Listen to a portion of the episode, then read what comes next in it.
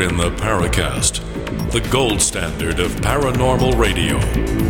And now, here's Gene Steinberg. So, our good friend Chris O'Brien is in New York getting things set up. But this is something I wanted to mention before we go on because Chris has talked about the San Luis Valley Camera Project for so long that he's finally started a fundraising program. And there's a thread on it in the Paracast Forum called You Can Help Make the San Luis Valley Camera Project Become a Reality. And he has something called, what's it called? Patreon, Goggs? Yeah. Patreon sound it's it's like you can be uh, like a subscriber financially to somebody you follow on YouTube or whatever, and Patreon's just like a donation um, system because you know you know YouTube YouTube had that huge thing where they started demonetizing videos so they wouldn't run ads on certain videos with certain content. However, they use algorithms mostly to do this. And there are so many uh, mistakes that this algorithm makes, like, you know, it'll demonetize one video because of something that's silly, uh, saying, "Oh, it's not family friendly, it's this and that," when it's not actually that. And um, you know, you can complain to YouTube and get a human to look at it, but they've got so many accounts that it's you know it's very difficult. And some of the popular people on YouTube are making decent living from their advertising, and then there was just this huge crackdown, wrong in my opinion. So that that's what's happened. But people people are getting money instead from things like Patreon. Well, we have an official Paracast YouTube channel, but it took us a while just to be approved for monetization. And even then, we're really at the low ebb. It's going to take quite a while before we see much money from it. And of course, you see on YouTube, we have people who say, Why do you have commercials? And I say, Because we're a commercial radio show. And just like 82 other shows on the GCN network, there are commercials. If you don't want the commercials, join Paracast Plus. I guarantee you none of them has done that. And there's yeah, not enough YouTube traffic to replace that, even if we had permission from the network to post ad free. First of all, we'd lose Paracast Plus income, and we couldn't replace it because there's not enough income from YouTube because of all the crackdowns. When I'm listening to the show and uh, you know listening to, to on a, just a normal podcast, you know, seven presses of skip forward, and then that's you pass the adverts. It's no big deal, really. And we look at it this way if you really don't want those ads, for $1.49 a week, you subscribe to Paracast Plus, all the network ads are gone. Every one of those network ads. The only thing you hear close to an ad is when, say, a guest will promote their book or will mention Paracast Plus a couple of times. That's about it. The rest, it's ad free. And we know it's that way.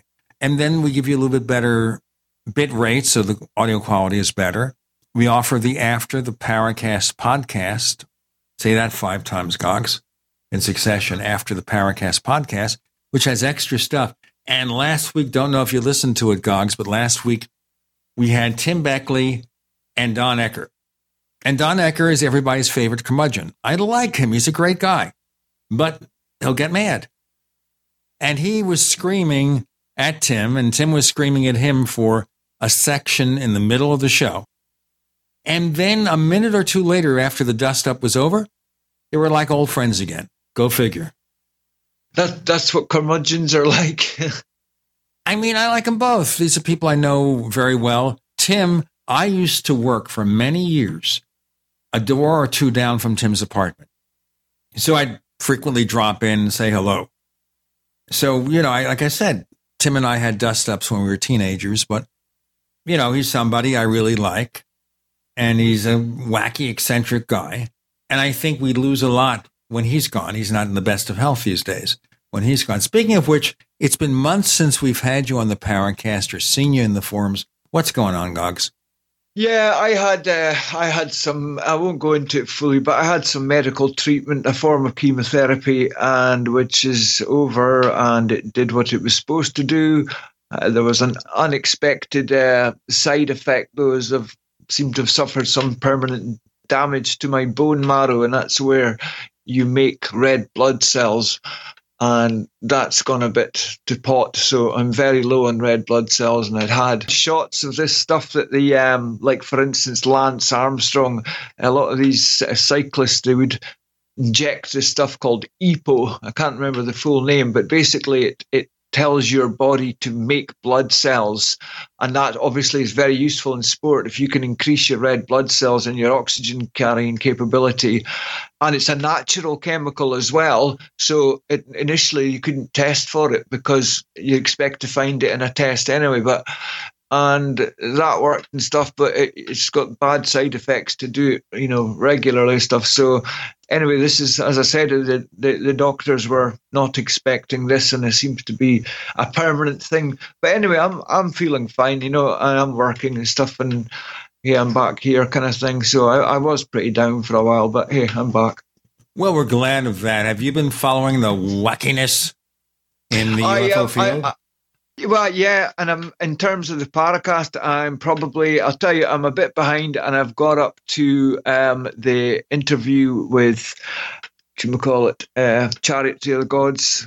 But his name's escaped me. Von Daniken. Eric Von Daniken. Yes, that's the one we had with my good friend yeah. David Halperin. And yeah. David is such a gentle guy, an easygoing, gentle guy, and he's somebody I've known for ten thousand years. You know, I'm just joking but he disassembled von Daniken something fierce. Yeah, I, I, I mean, I agree, agreed with both of them to a point, but I um, I, I, he was he was very polite and kind to, to Eric von Daniken, but I didn't agree with everything that David said in terms of, you know, all this stuff about Enoch and, uh, you know, which, which stuff is written in the first person and which stuff is fantasy and what's. I mean, I don't know how we say any of the books, the Bible. How, uh, uh if any of this is supposed to come from God, you know, uh, what was it dictated to the people who wrote it? I, I just don't get this whole thing. And to to kind of sort of assume that, well, no, the writers were just always or half the time um, kind of doing things from a fantasy point of view or doing it after the fact. And I, I, I actually half side with von Daniken with some stuff in that you, you just have similar themes amongst many religious texts around the world that, as far as we know, were these people writing them were not in communication. And you know, maybe not all the stuff that he writes in Chariots the Gods or whatever is correct. And I know, well, I know I, I, I, disagree with a lot of it, but but there is a core stuff there that is weird. And whatever way you look at it, there are definitely fantastical paranormal happenings in the Bible in many of the uh, books. And I can't claim to have read the Torah fully. I've read some, or you know the um, the Quran, but uh, most holy books do seem to have some pretty strange stuff going on, and um, so I think I think David was a little bit hard on von Daniken, although you know I've heard many interviews with von Daniken, and he he does accept that you know you know he used to write stuff like uh, landing strips at, at uh, um, you know in Peru for all, all the lines that are in um, the Nazca lines and stuff like that. And he knew it. He accepts now. He said, "No, I'm just making ideas to make people think and stuff." I don't think he actually thinks that's what they were, but there is, there are stuff that he highlights and. Uh, around the world, I think "Chariots the Gods" for a lot of people, it was it just gave an entry into a whole world of stuff they maybe didn't know about. You know, the kind of hidden hidden archaeological history and the weird things, the weird kind of uh, historical mysteries that exist around the world that are pretty unexplainable.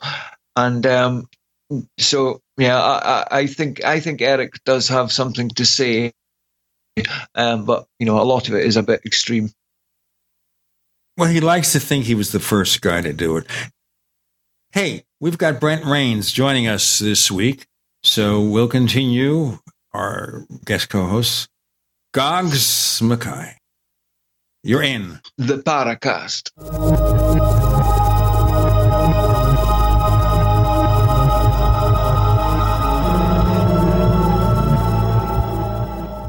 We also have swag.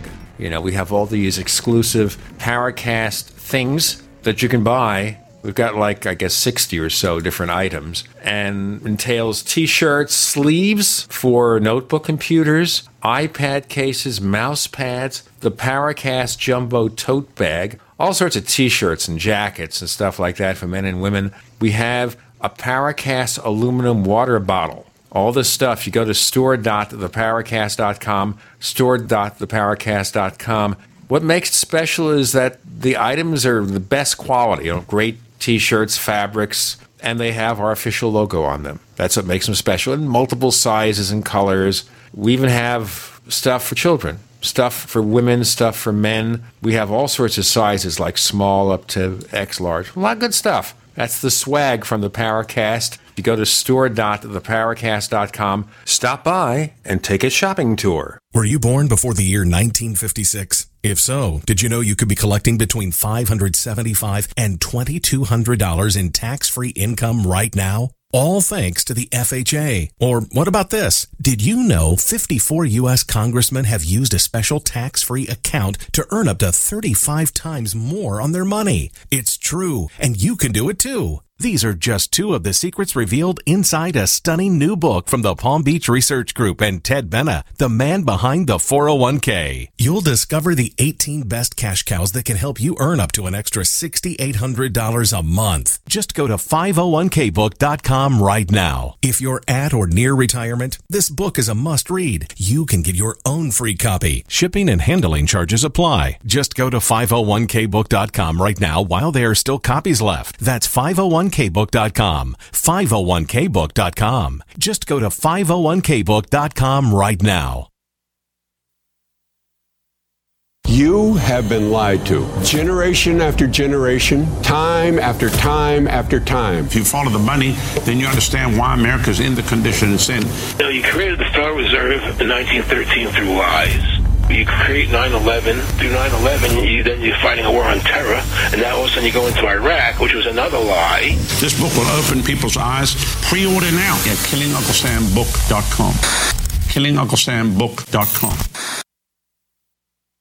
Hello? Congratulations. For what? For losing all that weight. How'd you do it so fast? ASAP. ASAP what? What's that mean? Are you ready to get as skinny as possible, as soon as possible, as simple as possible, and as sexy as possible? I'm listening. Then get with the ASAP program. It's real and it works. No smooth talk, no slick advertising, and no exaggerated claims of success. I've got to know more.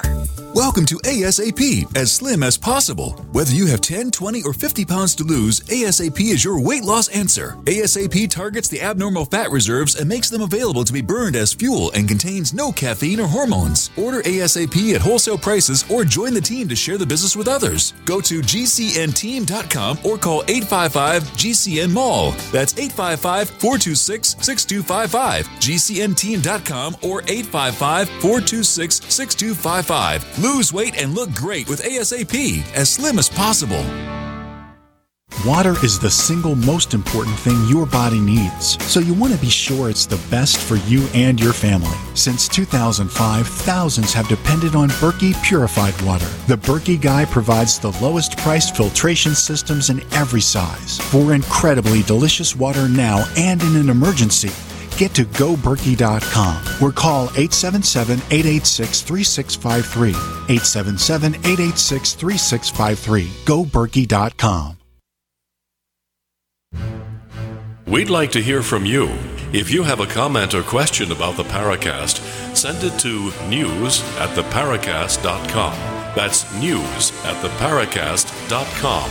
And don't forget to visit our famous Paracast community forums at forum.theparacast.com. Goggs Mackay rejoining the Paracast as our guest co host. And we're having a pleasant conversation with him. Our guest this week, booked on short notice, real short, is Brent Raynes. We were going to have another guest, but he had a family emergency, so he'll be here in a few weeks. Brent, you and I, I guess, have traveled similar roads, but we've never been in touch with each other. How did you get involved in paranormal investigations and such? Well, it started uh, back in 1966 during the March wave, and I'd always been interested in the idea of could there be life in outer space, you know? And uh, then I read uh, Frank Edwards' Flying Saucers Serious Business, probably in December 1966. I had seen him on, uh, I think, Merv Griffin as a guest one time, and and I remember him uh, talking about a landing of a craft or something. I thought that's really interesting, and you know, we'd had some sightings up in Maine, where I'm originally from, and it just interested me that to read the book by by Edwards of of police officers and pilots, you know, people in responsible positions describing these apparent craft. And so I thought, well, this, you know, I started corresponding with people in early 1967 and collecting everything I could get my hands on. And uh, I was all of 14 years old at the time. So uh, I started a little mimeograph newsletter called Sauceritis. I had such luminaries on my my uh, subscribers list or exchange list as Lucius Farish and uh, Gray Barker. Those names may ring a bell. well, yeah, and, Gray uh, Barker. I remember spending a few days in West Virginia, and I drove over to his place, and he was playing with this photo offset machine. Of course, you see, that was a step up from mimeograph. I had a mimeograph machine at home. And we struggled to get this thing to print consistently. And I have to say, I don't think he ever got it to work properly. But he spent an arm and a leg for it. Oh, me. yeah, those were the days. And I, I miss your uh, caveat emptor that you used to publish. Uh, that was a great publication. I wish that it was still still available. You had a lot of great articles. Um, was some of that not digitized and put online, Gene? Caveat emptor issue. Remember a couple of years ago?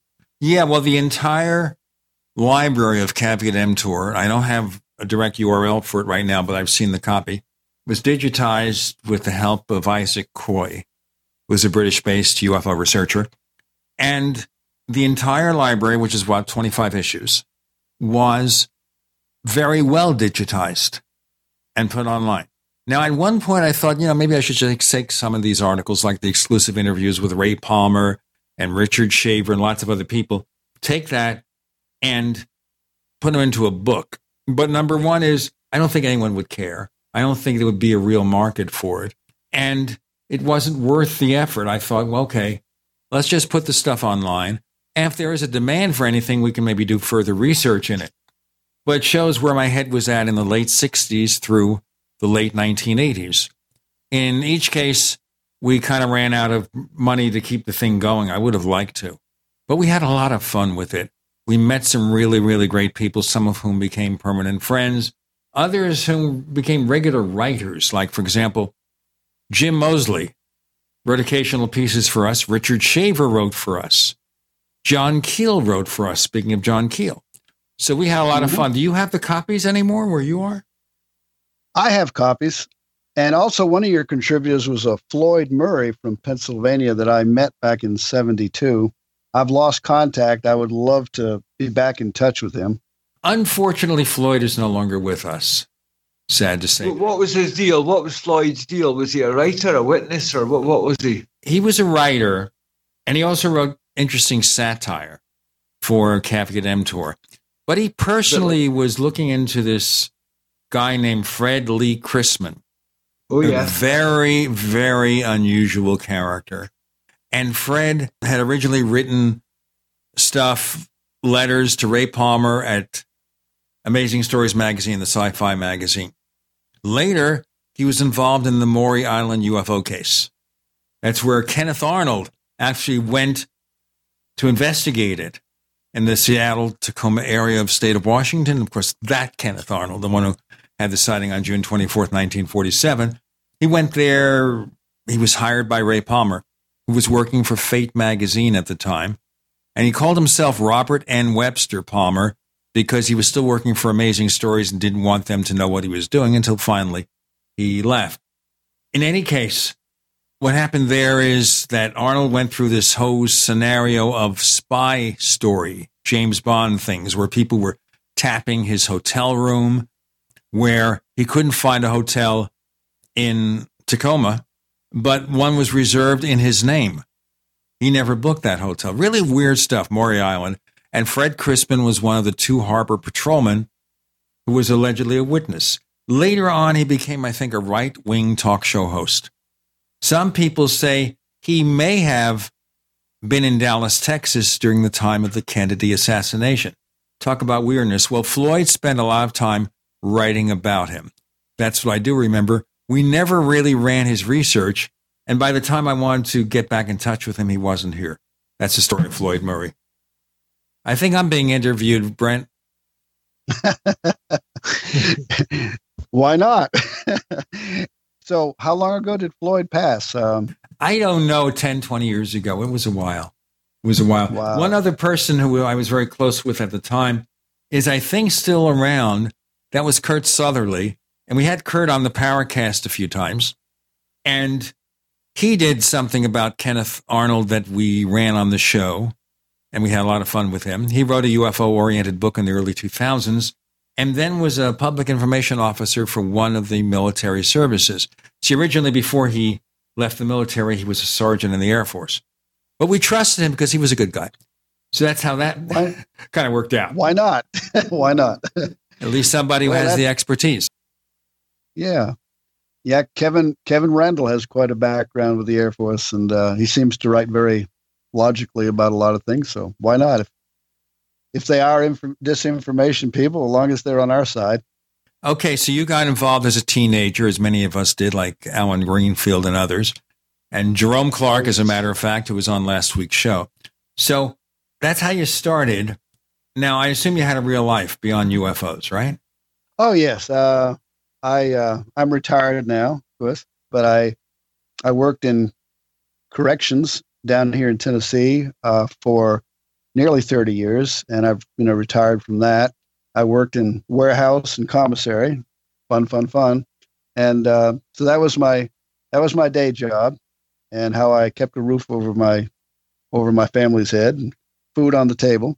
Uh, but you know, I've always had a, a, a deep interest, an obsession, really. Uh, was aggravate my wife Joan when we'd go on a trip somewhere, and uh, we'd be passing through a town, and I would, instead of admiring the statues or you know historic sites that most people would, I would say, "This is where back in 1949 this incident happened."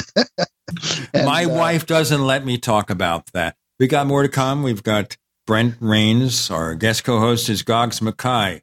You're in. The Paracast.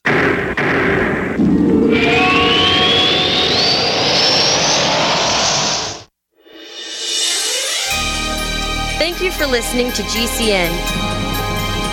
Be sure to visit GCNlive.com today. Are you living your passion? Are you pumped to go to work because you get to talk about or work with or do the things that interest you the most? Is working, playing, and relaxing one and the same? As long as you're working for someone else, you'll never be living entirely true to yourself and your passion. I'm Pharmacist Keith. Let me show you how you can work around your current schedule, create the extra income so you can live your passion. Visit radio.recordedvideo.com. That's radio.recordedvideo.com. Radio.recordedvideo.com. Get the ultimate knife at an ultimate price. The Fox Karambit knife. Finally available in the U.S. The Fox Karambit knife opens with one hand, faster than you can pull a handgun. For utility, for defense, and for way less than other knives of this caliber. Go to theultimateknife.com. Truly the best knife you will ever own, and only available at theultimateknife.com. Use promo code radio at checkout for free shipping. Get the ultimate knife at the ultimate price at theultimateknife.com. It's been said any society is only three missed meals away from chaos. Those times may be near. Think about it. Our country faces multiple terrorist threats and aggressions from Russia and North Korea. Social unrest and violent marches yet again may lead to looting of stores and city shutdowns. And our crumbling infrastructure leaves our power grid vulnerable to long-term outages from a single cyber attack. When the chaos from any one of these threats arises, the government knows it can't provide during a widespread national emergency. That's why you need your own plan for self-reliance. That's where My Patriot Supply comes in. Get a four week survival food supply for only $99. That includes breakfast, lunches, and dinners. Order online at preparewithgcn.com. 99 bucks for four weeks of survival food that tastes like homemade cooking and lasts up to 25 years from My Patriot Supply. Get your kits today at preparewithgcn.com. Free shipping is included. Preparewithgcn.com. Individuals and businesses with tax problems, listen carefully. Do you feel like you're losing control over your finances? If you owe over $10,000 in back taxes or have unfiled tax returns, we can help you take back control. The IRS is the largest and most aggressive collection agency in the world, and they can seize your bank account, garnish your paycheck, close your business, and file criminal charges. Take control of your tax problems now by calling the experts at Tax Mediation Services and take advantage of the Fresh Start program and new laws that may allow us to negotiate a settlement for the lowest amount possible. Our team of tax attorneys and enrolled agents can stop collections and get you protected so you can take control of your financial future. Tax Mediation Services is accredited by the Better Business Bureau. Call now for a free case review and a price protection guaranteed quote. Call Tax Mediation Services now at 800 301 5435. That's 800 301 5435. 800 301 5435. This is a warning to all household pests, to all cockroaches, spiders, ants, mice, and rats. If you've made yourself at home in someone else's home, you'd better hope the owners never hear about Terminix. Because Terminix has the know how and the means to do whatever it takes to remove you from that home. Terminix has 90 years of experience eliminating home invaders, and they make it easy for homeowners to be protected by offering a free pest estimate by calling 1 800 676 9879. Cockroaches, spiders, ants, mice, rats, and other pests. This is your last chance. With one call, Terminix will remove you from the home you've invaded. If you think you can simply come back later, think again. Terminix will never stop working to keep you out with a 100% satisfaction guarantee. Pests. Wherever you are, I will find you. Pests, you've been warned. Homeowners are calling Terminix right now for a free pest estimate. 1 800 676 9879. 1 800 676 9879. 30 day money back guarantee at participating locations. Limitations apply. See plan for details.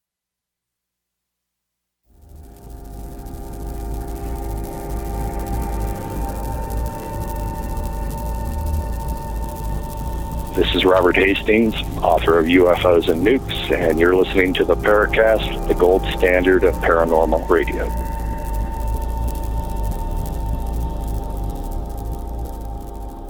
So pleased to hear that from Goggs Mackay, our guest co-host. Brent Raynes joins us. Now, right now you're working with this magazine, Alternate Perceptions. Is that a print magazine or strictly online? It's online since about 2000. We were a print back in 1985. Uh, started as Para-Ufology Forum, and, and at that time, in, in the beginning, it was about four pages to start with. It was offset. And then uh, after a few years, uh, Dr. Greg Little, who had been helping me with a lot of material, he's a psychologist over in Memphis, Tennessee. He uh, decided to come on board as a co-editor and help me publish it. And we, you know, went from this where I just used a typewriter and typed it out and and uh, photo offset, and then mailed it the old snail mail way. Uh, we had a more professional bulletin type about 12 pages that eventually evolved into uh, about 56 pages with a print cover, uh, a regular magazine. And we had distributors across the US and then up into Canada.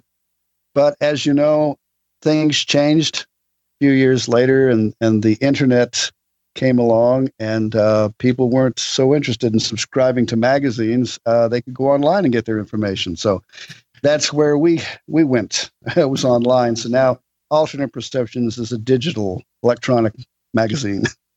I understand that the the newspapers and magazines, that the whole industry has, you know, really been hit terribly uh, in terms of print because you know the the the, the sales and uh, were falling so much, the numbers. Um, but I must say that you know information and stories. If it's the same article, it's the same information. But I, I still hanker after actually holding a magazine in my hands. You know, something you can take on a train or on a bus or you know sit down and read. There's I know I know we've got iPads and tablets and things like that, and you can sit down with that, but it's just not the same. Like myself and Gene before the recording, we're just talking about books, and I don't read many books these days because there's so much information online. But I must say that I find the, the pleasure of you know reading an article in the in the magazine. I still prefer that to reading the similar uh, same article online. What what about you guys? The, the physical object. You know, I think of the scene in Star Trek II Wrath of Khan where Dr. McCoy hands Captain Kirk a book. Also, reading glasses because he can't use the solution to clear up his eyes. And I think there's nothing like reading a physical book. And I wrote a lot of physical books, although I don't read many of them anymore. They were just technology books with a short shelf life, although I have the Science 5 books. I enjoy reading a real book. I understand, though, the cost of making books isn't cheap. But what happens now, and I know Tim Beckley takes advantage of this, is that you have print on demand, which is almost like a sophisticated copying machine that makes a book. And you can also do it with these high resolution laser printers. I have a laser printer here from Brother. You can buy it for hardly more than $100. If you use recycled toner, you pay a fraction of a cent per page. And if you get like a large one, 1117 laser printer, you could go to a place or buy a machine to saddle stitch it and print your own books for less than offset printing. So you can do that now. That's another way of of doing it. But I agree, digital has taken over. And the problem with that is it's easy to get stuff online. It's easy to get the corrections up if you make a mistake. But monetizing is just awful. It's really hard. Yeah, I uh, I agree, and I like the um, like Mr. Mackay just said. I, I enjoy having a magazine or book in hand, kind of kicking back in a recliner or in bed before I go to sleep, and and having myself a read, you know, and it's nothing like having the book that you say you're reading and and when you find something interesting, you make a notation in the back of the book and go back to it later. And uh, it's really nice. but I'm old hey, school. You know what's what's interesting is though maybe 15 years ago, 20 years ago, uh, as you know, records, vinyl was going out, and you couldn't buy it in the shops anymore, and the, you know the the Billboard Top 40. It just wasn't being made in vinyl anymore. And people just thought, you know, it was going to go the way of the dinosaurs and people would c- collect old vinyl records and stuff. But hey, you know, it's 2018 and vinyl, certainly in the UK, has come back with a vengeance. Uh, things are being printed, new music albums are being uh, made on vinyl now, and it, it's coming back into the music shops. And we never know. You know, there may there may just be a demand or for some reason a cultural change where people think, no, I I do want to read a magazine now. So it may happen. Things things do bounce back. The problem with vinyl recordings is the finite life. You start playing it five or ten times, and it deteriorates. So, of course, what do people do? The best thing that you do, a lot of people do, is they digitize the vinyl recording by playing the record and recording it on your computer. This way, the pristine quality of the original before it's scratched up is preserved. Otherwise, you have to spend really large amounts of money for the turntable that will take care of it. So that is the issue. Also, vinyl has that sound, which is equalized. That sounds so pleasant. It's even used as a plot device in some TV shows. I see shows where somebody has an old fashioned turntable. They put the needle on the beginning of the record and they play it. And this is something where I guess they're trying to show culture or something like that. Let's get back to the UFO thing though. Like a lot of us, Brent, you started out believing, as the late Frank Stranges did, in the ET explanation, but things began to, shall we say, modify themselves as you continued.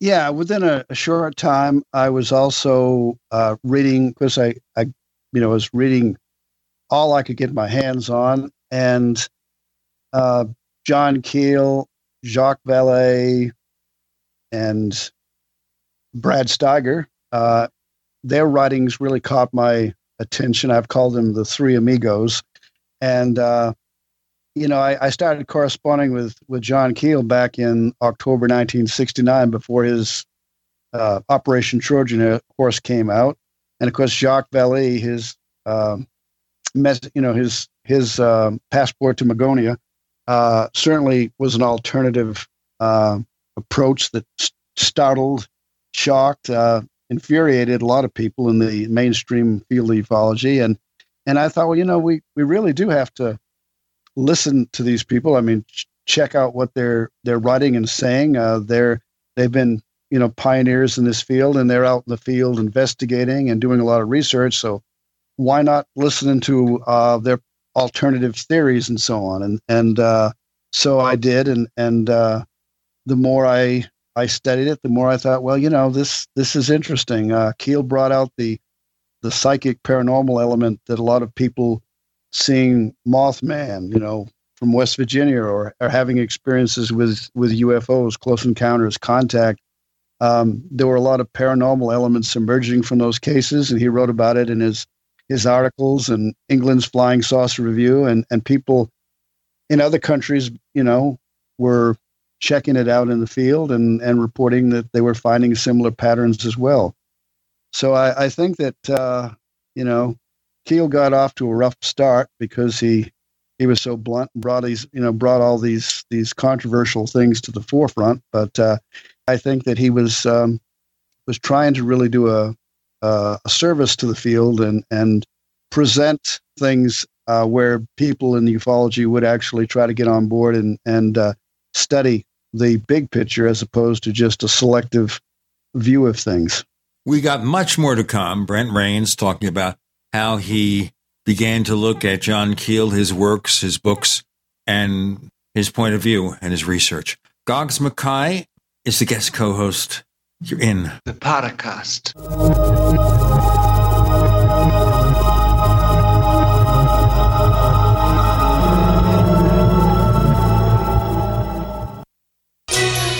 Thank you for listening to GCN. Visit GCNlive.com today. Do you need a website? Well, you can get a great deal on hosting services with Namecheap's legendary coupon code. They're offering substantial hosting discounts on shared hosting, business hosting, VPS hosting, reseller hosting, and even dedicated servers. Namecheap is preferred by millions. It's backed by a money back guarantee. Use the coupon code LEGENDARY to cash in on the special deal at namecheap.com. Namecheap.com. First came Attack of the Rockoids, and it was a critically acclaimed success. And now there's The Coming of the Protectors. A former military intelligence man is contacted by a space woman in a dream, a dream that turns out to be a nightmare because evil forces on her distant planet are planning to conquer the Earth. This is gripping science fiction of the classic kind. Attack of the Rockoids and The Coming of the Protectors. Find out more at rockoids.com. That's rockoids, R O C K O I D S.com. This is Dan Pilla. Do you owe the IRS money you can't pay? Are tax debts crippling you? I've defended people from the IRS for over 30 years. I've helped thousands and I can help you too. I wrote the book on IRS settlement and I'm telling you, there's no such thing as a hopeless case. Call 800 34 no tax to finally get free of IRS debt. With the IRS's new programs, there's never been a better time to solve your problem. Call 800 34 no tax. That's 800 34 no tax or my website, danpilla.com. Frustrated trying to get business capital? Want to take the slow process and rejection out of the equation? GCNloans.com removes the slow, irritating approval process. Instead, get quick, simple funding. Powered by David Allen Capital, 80% of our pre qualified clients are approved in days. Pre qualify at GCNloans.com and get your money this week. It's that easy. GCNloans.com. That's GCNloans.com. Ted Anderson telling you about Jordan Rubin's Beyond Organic Green Fed Raw Cheddar Artesian Cheese featuring whole milk created through ancient dairy breeding, unpasteurized, untreated whole milk on the same farm the cows graze, containing natural sources of omega 3s, CLA protein, calcium, probiotics, and enzymes. I have never tasted cheese this good, and you need to try it. Contact your longevity distributor or call 877 878 4203 or go to gcnteam.com. Have you checked your Google search results lately? Search results are usually the first impression that people form of you or your business, so make sure that they create a positive impression with ReputationDefender.com. What the internet says about you can have a big impact on your life and your livelihood, even if it's not true. Fortunately, you can now control how you look online and in online search results with ReputationDefender.com. Call 800 831 0771 now. That's 800 831 0771 for your free reputation analysis. If you have negative material from an ex employee, upset patient, or former client, newspaper article, legal issue, social media, or other source showing up in your search results, you can combat it with ReputationDefender.com. Our dedicated experts in patented technology can help make your online search results look their best. Call 800 831 0771 to learn more. 800 831 0771. That's 800 831 0771. Or visit ReputationDefender.com. Healthcare reform is confusing, but whether it's finding an affordable insurance plan, keeping your doctor, or being able to afford needed prescriptions, navigating the healthcare system has become a challenge. Control your own healthcare costs and choices with Liberty Health Share. Liberty Health Share is not insurance, it is an association of self pay patients who unite with like minded people to share the cost of each other's medical needs. Neighbor helping neighbor. Learn more now by going to libertyoncall.org. That's libertyoncall.org.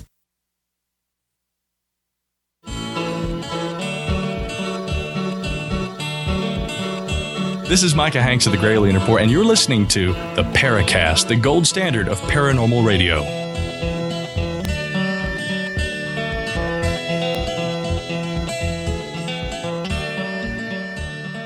We have Goggs Mackay as guest co-host. We have Brent Raynes joining us. He is the publisher of Alternate Perceptions Magazine, which is an online publication that you can Google, and we'll give you the address and everything later on.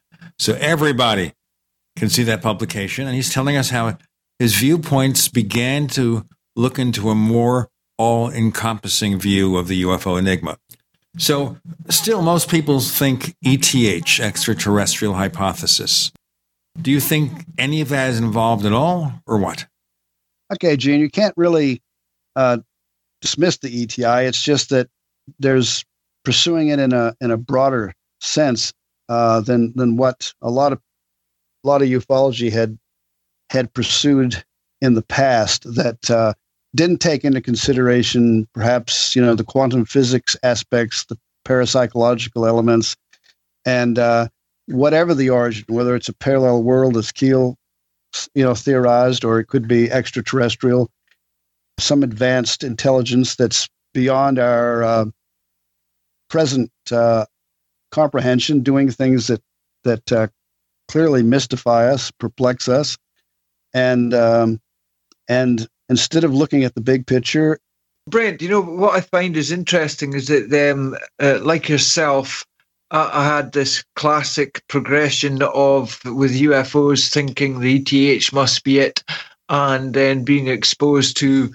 um, other ideas where it's it's a bit more high strange, and it, we cannot ignore the high strange aspects of many cases. And we know there are many researchers in certain paranormal fields, like in Bigfoot researchers or UFO researchers or ghost researchers.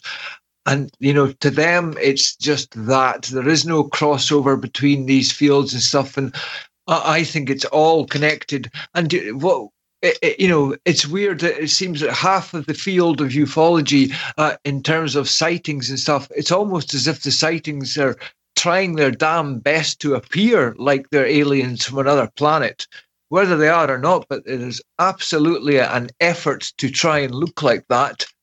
Um, there's no way of knowing um, where where they're coming from, but without a doubt, I, I Oh, it's it's so hard to think that uh, just I, have said this so many times on the show before. The the variety of modes of transport, of how they move, in what they move, uh, how they arrive, how they go away, what form they appear physically, um, who they interact with, what are they doing when they interact, the, the numbers of sightings, flaps, everything. Uh, there's there are so many strange aspects to this that uh, I can't remember who said it, but maybe I think uh, Nick Redfern says that you know if it turns out that these are just aliens coming from another planet, he'd be disappointed because he thinks it's far stranger than that. Uh, I don't think it was Nick that first kind of said that, but um, he, he, certainly reiterates it now. Um, right. It, but, it was Vallée. that's right. Yeah, it was Jacques Vallée, exactly. And um, who's still on the go, of course. Um, and I I read Passport to Magonia and I read uh, Operation Trojan Horse. I haven't read Mothman Prophecies yet. Um, but I, I, am fascinated by the high strange aspects and I read Nick Redfern's Mysterious Universe posts avidly, where he's he's done so many on uh, women in black, men in black, you know, black-eyed kids, and there's just the same themes running through it. And it, to me, it, there there has to be one.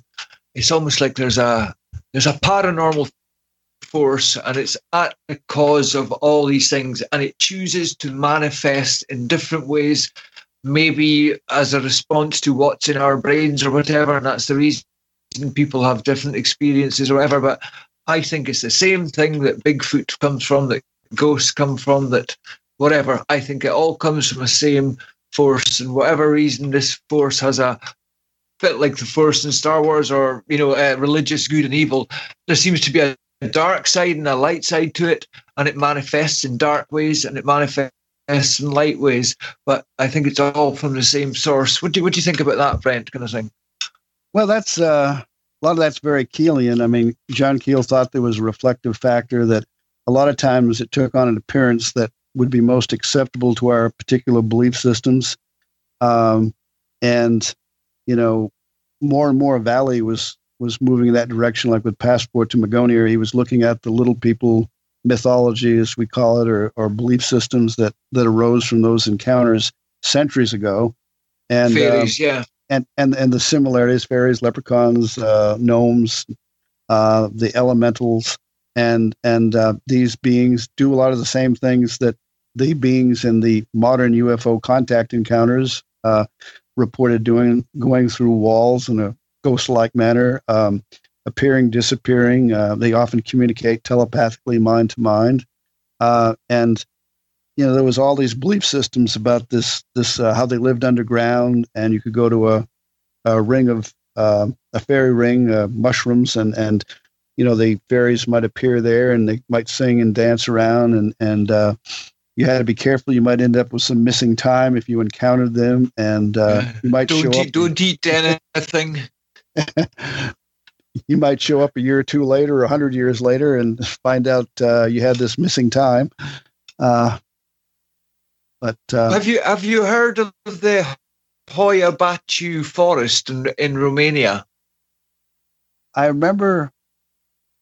You know, I, I read something about uh, Romanian encounters. I'm not sure if that was the same location. Uh, a lot of activity, UFO type, entity type stuff back in. Uh, it was in back in the 1950s, and it was in yeah Flying Saucer Review back years ago. Um, uh, I think it's in it's in that area exactly, and there's a um, even when Romania was a, a you know a, a, dictatorship communist state under Ceausescu, um, they they seemed to the scientific community, the the academy there, um, it, it they didn't seem to frown on the study of this, but there's a I can't remember the name of the guy, but there's been a couple of um, you know, very credible researchers over there who have um, been been researching these sightings and stuff. And anyway, this forest, Hoia Baciu, it has a it's got like very weird, uh, very strange trees growing in it. Um, they're really weird shapes, and they like many kind of paranormal hotspots in the world. There's uh, so many stories associated with it. And um, for instance, as you're saying about you know missing time, there's a story about a, a, a girl going missing, and she was gone for five years, and she came back still at a parent age, same clothes, you know, hadn't worn. Uh, didn't didn't look like she'd had all that time passed, and there's a little circular patch where nothing grows properly, um, so it's like a little bald spot that's almost a circle in this forest, and this seems to be the kind of the the the nexus of everything there. And I've seen a few paranormal shows going over there recently in the last few years to go and study it, and they've encountered very strange feelings, like they've suddenly become extremely scared uh, for no reason. This was reported at Skinwalker Ranch as well. That so, some of these entities seem to have the ability to switch on the fear response in humans, but at a maximum mm-hmm. level. And um, that's been reported. And obviously, um, orbs. I don't mean photographic orbs, but actual, you know, things moving lights you can see in the forest with your own eyes and you know there's no apparent source for these lights so it's still like a lot of paranormal hotspots there's probably times where not much is reported and then you get like a, a flap of activity but it's had a bad it's had a bad or a mystical reputation for hundreds of years but certainly as you were saying in in the 50s and 60s there were some fantastic photos taken of uh, saucers and various other objects that were flying over this forest and elsewhere in Romania. You know, Romania and Bulgaria, both places I've been to. Um, you know, even even during the, the communist times, there there was actually a lot of study of UFOs, and um, there's actually some great cases in these places, uh, like all over the world. But I always mention that there are parts of the world that probably is just a cultural thing, but we don't hear much about, we don't tend to hear much about UFOs in Africa. But there must be, you know, apart from things like um, the Zimbabwe school case, um, and uh, where else, I suppose, maybe some in Egypt. But, you know, for a huge continent, you think we would hear more about UFO cases from Africa, but we don't. Right, but we know they're they're there. That's that's for sure. They must and, be, yeah. And you know, with Roma- Romania, I remember uh, this article that I read. Brent, let's discuss that article in our next segment because we have so much sure more to come. With Gene and Goggs and Brent, you're in the Paracast.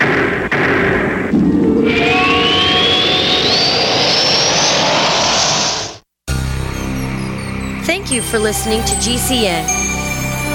Visit GCNlive.com today. Attack of the Rockoids has been well received by critics and readers alike. It's a thrill a minute story you'll never forget. A former U.S. military intelligence officer is haunted by intense dreams about a beautiful woman pleading for his help after a terrible battle in outer space. But the dreams turn out to be true and thrust him into a telepathic love affair with a woman whose faraway planet is intent on destroying the Earth. And now the gripping tale continues in The Coming of the Protectors. It's the second book of the Rockoids trilogy, a galaxy spanning adventure that pits our hapless heroes against powerful, fanatical enemies that threaten the lives of freedom loving beings everywhere. Attack of the Rockoids and The Coming of the Protectors. Classic science fiction at its best, available now. For more details, visit rockoids.com. That's R O C K O I D S dot com.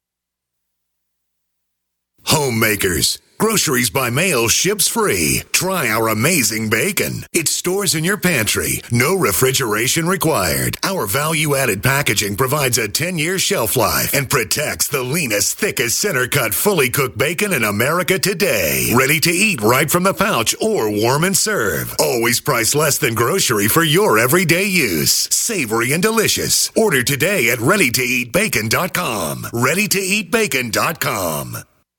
Fellow Patriots, my name is Todd Savage, founder of BlackRifleRealEstate.com. Like you, I was a prisoner of the alt left sanctuary state until one day I chose to lead my family to freedom. Today, we live on a sustainable 20 acre homestead where we shoot, hunt, garden, and homeschool our children without the tyranny of the nanny state looking over us. If you're ready to flee the city to the freedom of Idaho or Montana, our Black Rifle Real Estate team is here to help. Go to blackriflerealestate.com. That's blackriflerealestate.com.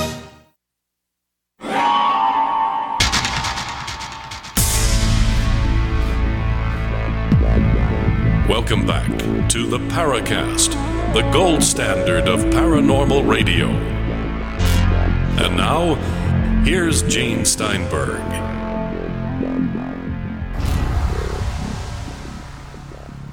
Oh, I miss that way of saying things so much. This guy's got the most wonderful accent in the world. Goggs Mackay, our guest co host, Brent Raynes, Gene Steinberg. Brent, I'm sorry to have interrupted you, but we always have to do these announcements, take care of the pieces of business. Go ahead, please. Oh, sure. No, I remember a case, I think it was 1957, a young college student who uh, was in this area of Romania, and it was in Flying Saucer Review, and they did have a lot of uh, pictures published with the article, one that they thought might be an entity. And uh, anyway, the story was, and I've, I've heard similar stories, and it's high strangeness, where this guy had seen this strange object come down out of the sky, and it it uh, landed inside this bush. So he takes a stick and he pokes it into the bush, and the stick disappears. And then he pokes a little further and gets to his hand, and he has this burning sensation. And uh, it was, as I recall, caused quite a bit of pain, but he was okay afterwards. But there's a lot of interesting stories like that. I, I there was another one from Brazil that I had had read where a beam of light hit a um, a car that this guy was driving in. The roof of the car disappeared, you know, and you hear stories like this, and uh, you think, what are we dealing with here, you know? I remember Keel writing once in one of his books, uh, his early books, Ghost, UFOs, what's the difference? You know, we build up all these separate disciplines. You know, the ghost hunters are not supposed to, a lot of feel, people feel, to go outside that discipline. The cryptozoologists, they stay within their camp. And the ufologist, a lot of expectation and pressure, social pressure, is they stay in their field as well. And no one, if you veer out, you're becoming part of the lunatic fringe, or you're not you're not part of the solution. But on the other hand, how do you address? How do you you know explain all of these other anomalous things that keep cropping up all over the world? Let's take all the, the Bigfoot sightings and you've got people arguing that they're an unknown primate or and you get let's for instance say stan gordon's research and there are many cases of bigfoot um, or sasquatch let's call it where maybe there's footsteps in snow or something and then they just disappear and they've been shot at and they just disappear. I was just wondering people always say about how they've got human like faces and you know they feel they've got some kind of intelligence. So uh, let's just go on a wacky thought here. And like if humans have souls that when we die can hang around somehow and not go on to where they're supposed to after and they can be apparitions well perhaps Sasquatch has a soul as well, and sometimes people see a Bigfoot apparition, and that's why it can disappear and that, that that can explain that so maybe there are real like physical animals if you like or type of humans that are sasquatch but other times there are almost like sa- bigfoot ghosts um, that look solid and stuff but disappear so that that may be a wacky explanation for the ones that seem to come and go i got interested in bigfoot back in the 70s and and went out in the field myself and and uh, talked with a number of witnesses and researchers. And uh, I know a, a, case here in not far from where I live here now, and in, here in Tennessee, uh, called Flintville, and uh, it was a small community, and, and this was out in the country. Is this one of these ones where they're trying to habituate them and become more friendly with them? Yeah, they they uh, there was one elderly woman that I talked with and uh, in her case, she was she was throwing food out the back window, uh, you know, the kitchen sink, to this uh, creature she said she was seeing. And then about three or four houses down, there was a family that they had a young four year old child that the thing had grabbed at, and uh, they pulled it inside the house and shut the door. And there was a gentleman that lived in between him who worked in a grocery store, and and uh, he was telling me that he didn't really believe in Bigfoot per se. He thought this was some kind of genetic mutation, crossbreeding between some different species of animals or something. Couldn't tell me what animals, but anyway, he didn't want to believe in Bigfoot or Yeti or any of that. And so, and he was more worried about the hunters who were going around trying to shoot it, you know, or, or the crank phone calls he was getting. But he told me that whenever this creature was around, which he described a hairy, six or seven foot tall, hair covered humanoid form. And he said that whenever the creature was around, there were these little balls of light that would appear over the treetops. Yep. And uh, and in New in in New Jersey, uh, back in back in 70, '77, I went down there in April, and uh, I was investigating some stories in around Somerville area, and uh, there was one young man who claimed that this thing, he heard footsteps behind him, and he turned around with his flashlight, and he was face to face with a with a Bigfoot, and said it, he and the Bigfoot both were like frozen, sort of staring at each other, while there was a little tiny ball of light uh, a few feet behind the, the Bigfoot, uh, making kind of a high pitched sound. And then as soon as the light extinguished itself and the sound stopped, the Bigfoot turned around and went the other way, and he continued on the road path that he was on in the direction he, you know, the opposite direction. Brooksville, Florida, friend of mine who had been through a uh, UFO close encounter and poltergeist activity, all this, went to investigate Bigfoot in Brooksville, which is a well known UFO Bigfoot hotspot from the 60s. And uh, she was telling me at the time, as I recall, that uh, this was going to be different. You know, she had corresponded with John Keel and who helped her deal with uh, the issues she was experiencing during the poltergeist manifestations. But she didn't think that the Bigfoot was involved in, in all of those other elements. And, uh, but she got over there and began investigating cases. And pretty soon she and her partner were seeing the Bigfoot and UFOs right in the same areas. And uh, she even showed me a stretch of road, a little two lane road where there was like swamp area on both sides, and telling me how this big ball of light had come down in front of her car, landed in the road, and then took back off.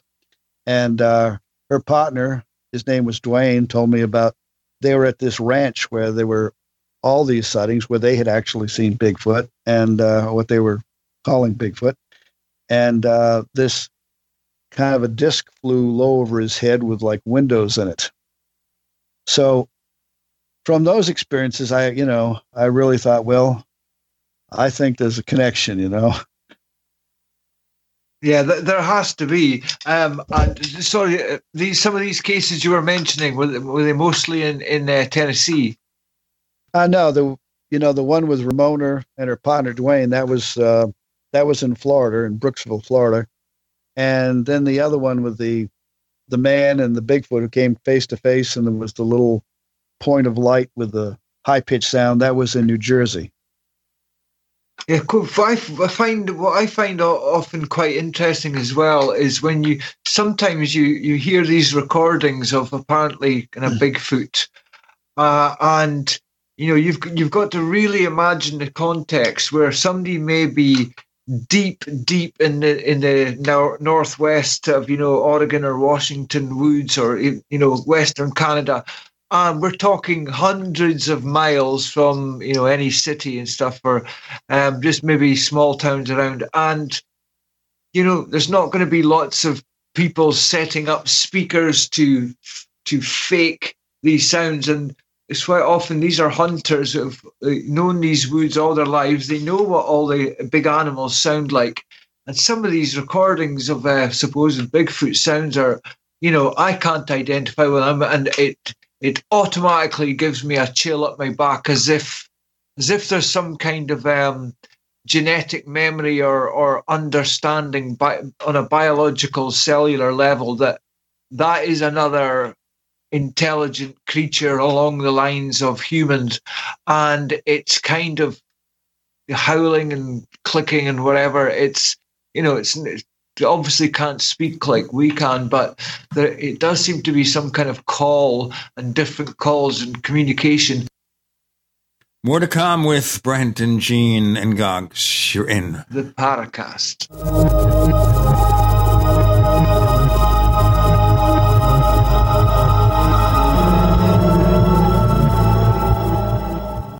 Neighbors, we've made such a deal with HelloFresh, and it means that everyone listening to this show can receive $30 off your first week of deliveries when you go to HelloFresh.com and use the offer code PARACAST30.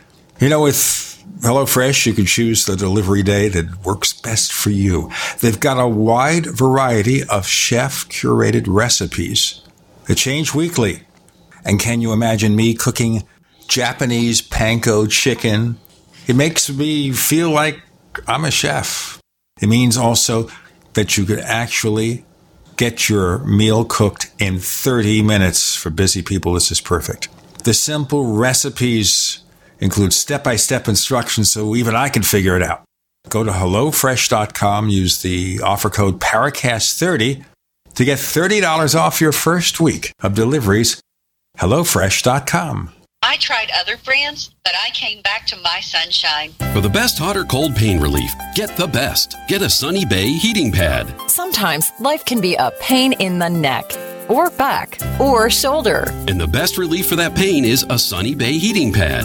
Did you know that the American College of Physicians said that one of the best ways to treat muscle pain is heat therapy?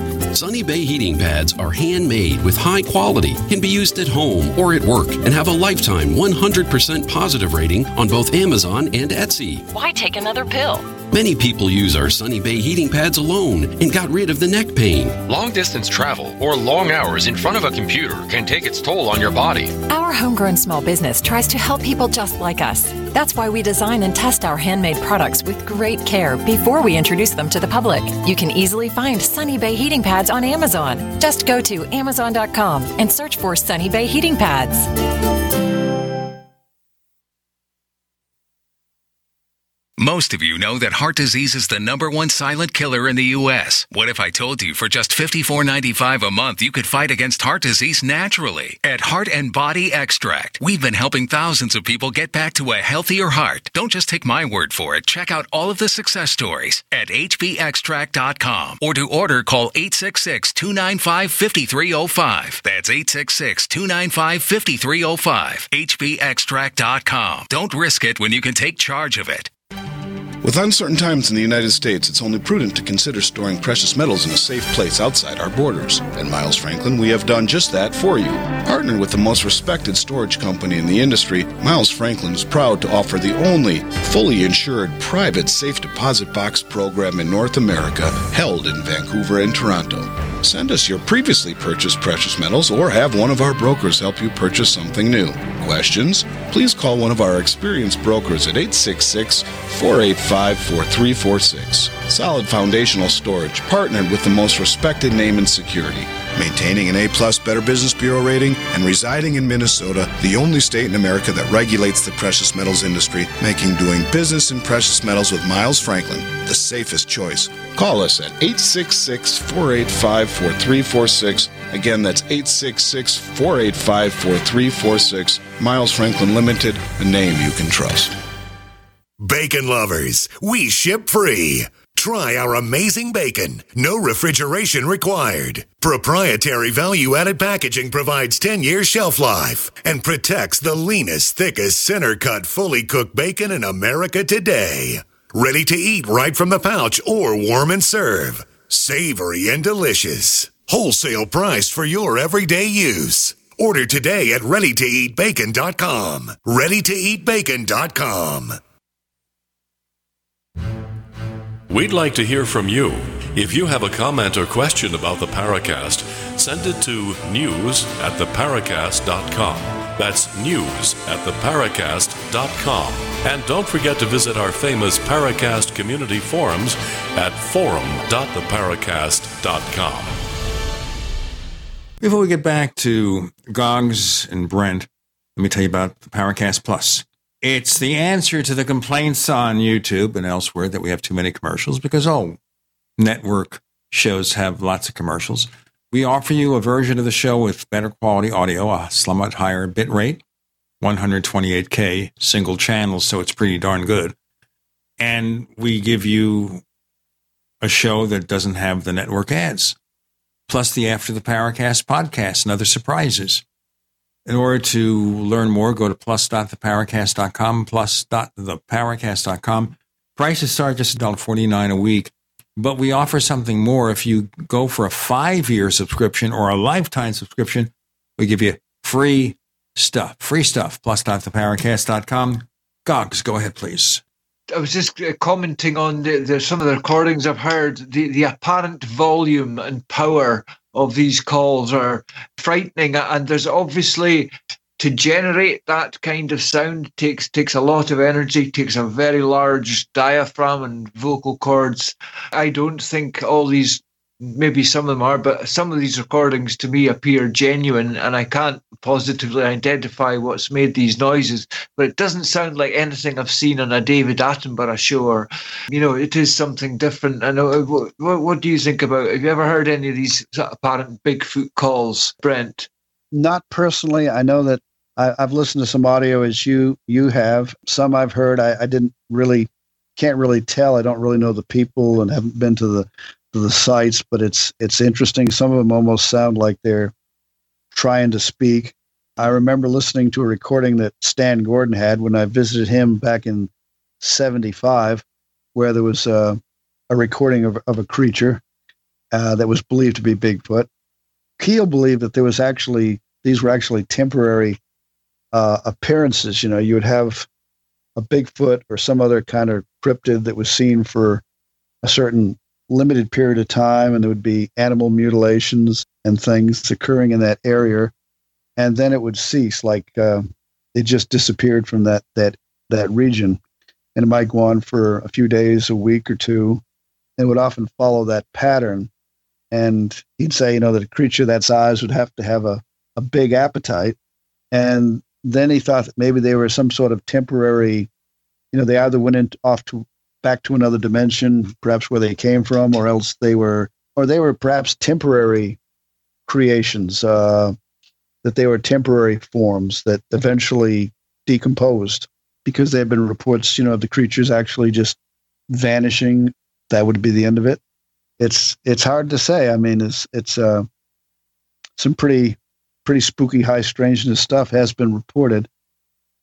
Going back to UFOs, what do we think about the, the current state of the of the field? And you were mentioning earlier about how maybe uh, UFOs are appearing to people uh, of in a in a form that they can accept, and it's of the time. And we can say that there's been a progression of the type of UFOs and the type of encounters and the type of beings and things like that. I, I just wonder. I don't. Um, my finger's not really on the pulse just now, but you know, have there been any good sightings recently, or anything caught on film that's you know worth looking at? or any reported encounters like third encounters of the third kind or better? Is is there anything new in the last year? Well, there are really always sightings going on, uh, whether we yeah. we're up on the latest or not. Uh, and of course, a lot of people don't don't want to uh, get involved. Of course, there's the National UFO Reporting Center up in, in Washington State that that uh, Davenport. Silo, yeah. Of course, a lot of those turn out to be uh, have natural explanations, Venus on the horizon or, or Fireball or something. But you know, I just talked to a family on the phone that had a pretty good sighting, I think, uh, down in uh, Gulf Shores back on April 24th and uh, they tried to get pictures, but all the pictures are kind of blurry. It was a you know not the best camera to use, but they did capture a light. It wasn't on a tripod, so it was handheld. So they had about nine pictures where it's kind of shaky. From their testimony, they they really saw something that moved up the shore extremely fast and uh, was sort of like a in one instance like a globe of some kind, a round basketball looking thing that split into two basketball things, then came back together and then went down the shore and then split apart again and then came back together and then just disappeared. And they had a feeling that it knew where they were because it came right yeah. up over the hotel where they were watching it uh, from. But there are no telling how many. I know that the Dr. Edgar Mitchell Foundation for Research into extraterrestrial encounters or extraordinary encounters. They they have received uh, several thousand reports from people claiming encounters with the you know non-human intelligent beings, and a lot of the the things that they they have a survey uh, that people fill out, and there's several hundred questions, and and a lot of it deals with the paranormal and and the interactions with beings, many times on a psychic level. And we need really more studies to hmm. pursue this and really narrow down the locations too of where these things are happening and, and other information. Remember as well that it's definitely the case, always the case that say of of 100 true sightings, you know, how many actually get reported? There's going to be thousands of great sightings around the world that there was no record of. Uh, people don't want to report it because they're not into it. They don't want to believe it's something, or they don't think anyone cares. You know, but obviously a percentage is. So uh, I always used to say that there are there are actually um, I don't know if it's an app for like a, a modern phone, but there are certainly websites and stuff that log visually on the map um, current and or recent UFO sightings. But with everyone, virtually everyone walking around with a smartphone now, be fantastic to have a program that just alerts you and says, "Oh, there's been a UFO spotted in your area," and because these kind of communications are almost instantaneous, you you there wouldn't really be any lag, and if you're in the area, you could like run outside and have a look up because you know it's all this thing about you know you need to look up to see UFOs uh, unless one really comes and forces its presence on you. But just to see things in the sky, you know, people don't tend to look up and because they want um, to look at their iPhone. Exactly. Exactly. this is how our entire world has been totally disrupted because we do that. The other thing here I want to ask Brent, and this is my bugaboo with more about MUFON's questionnaires and such than the National UFO Reporting Center, is the limited amount of questions they ask about anything other than what you saw. And they treat it like you're witnessing something, an external event, and nothing no about yeah. your personal experience and your background that might reflect on what you saw. But we've got so much more, lots more to talk about with Brent Raynes and Goggs Mackay, and even that guy, Gene Steinberg. Who's he? You're in the Paracast.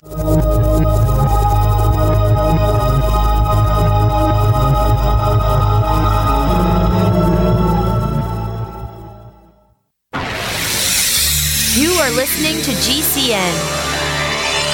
Visit GCNlive.com today. It's a no-brainer. A Big Berkey water filter is the one you need, period. You need a water filter that removes chlorine, fluoride, pharmaceuticals, BPA, and other endocrine disruptors, pesticides, bacteria, viruses, and much more, right? And does it all at only 2 cents per gallon. Get the original most trusted name in gravity water filtration, Big Berkey. And now GCN listeners receive 5% off ceramic filter systems using code GCN. Call or click 1-877-99-BERKEY or BigBerkeyWaterFilters.com. That's 1-877-99-B-E-R-K-E-Y.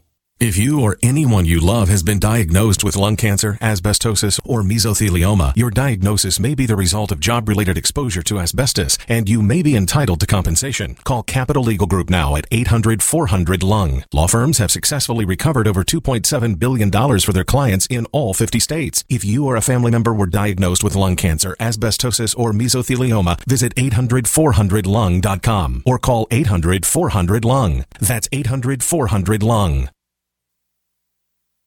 Have you checked your Google search results lately? Search results are usually the first impression that people form of you or your business, so make sure that they create a positive impression with ReputationDefender.com. What the internet says about you can have a big impact on your life and your livelihood, even if it's not true. Fortunately, you can now control how you look online and in online search results with ReputationDefender.com. Call 800 831 0771 now. That's 800 831 0771 for your free reputation analysis. If you have negative material from an ex-employee, upset patient, or former client, newspaper article, legal issue, social media, or other source showing up in your search results, you can combat it with ReputationDefender.com. Our dedicated experts in patented technology can help make your online search results look their best. Call 800-831-0771 to learn more. 800-831-0771. That's 800-831-0771. Or visit ReputationDefender.com. Warning. If you're drowning in debt you can't afford, do not let the credit card companies trick you into thinking that you have to pay it all back, because you don't.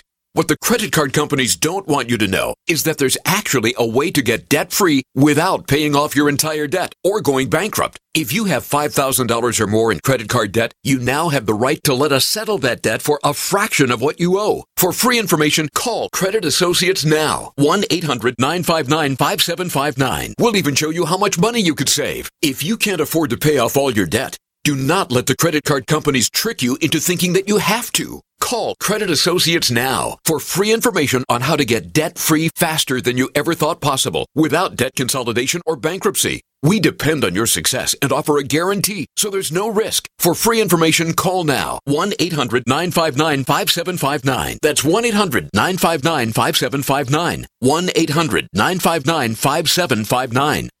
Normal blood pressure, naturally. How would that make you feel? I'm Don from New Mexico. Uh, January of 2000, I had a heart attack. Uh, then my real health began going downhill. I had high blood pressure, diabetes, poor vision. I wasn't sleeping well. I was a mess. Don reports dramatic improvements with Heart and Body Extract. I started taking Heart and Body Extract. From within a few days, I started sleeping better. My blood pressure normalized. My diabetes normalized. My sleep improved. Experience these benefits and more when your body heals itself with the assistance of Heart and Body Extract. Order at hbextract.com or call 866 295 5305. That's hbextract.com or call 866 295 5305. And folks, I did not expect this at all. By the seventh, eighth, and ninth day, I saw dramatic improvements from taking Heart and Body Extract. Heart and Body Extract comes with a 100% ironclad money back guarantee. Details at hbextract.com or call 866 295 5305 for Heart and Body Extract. This is Jerome Clark, author of the UFO Encyclopedia and other books. You're listening to the Paracast.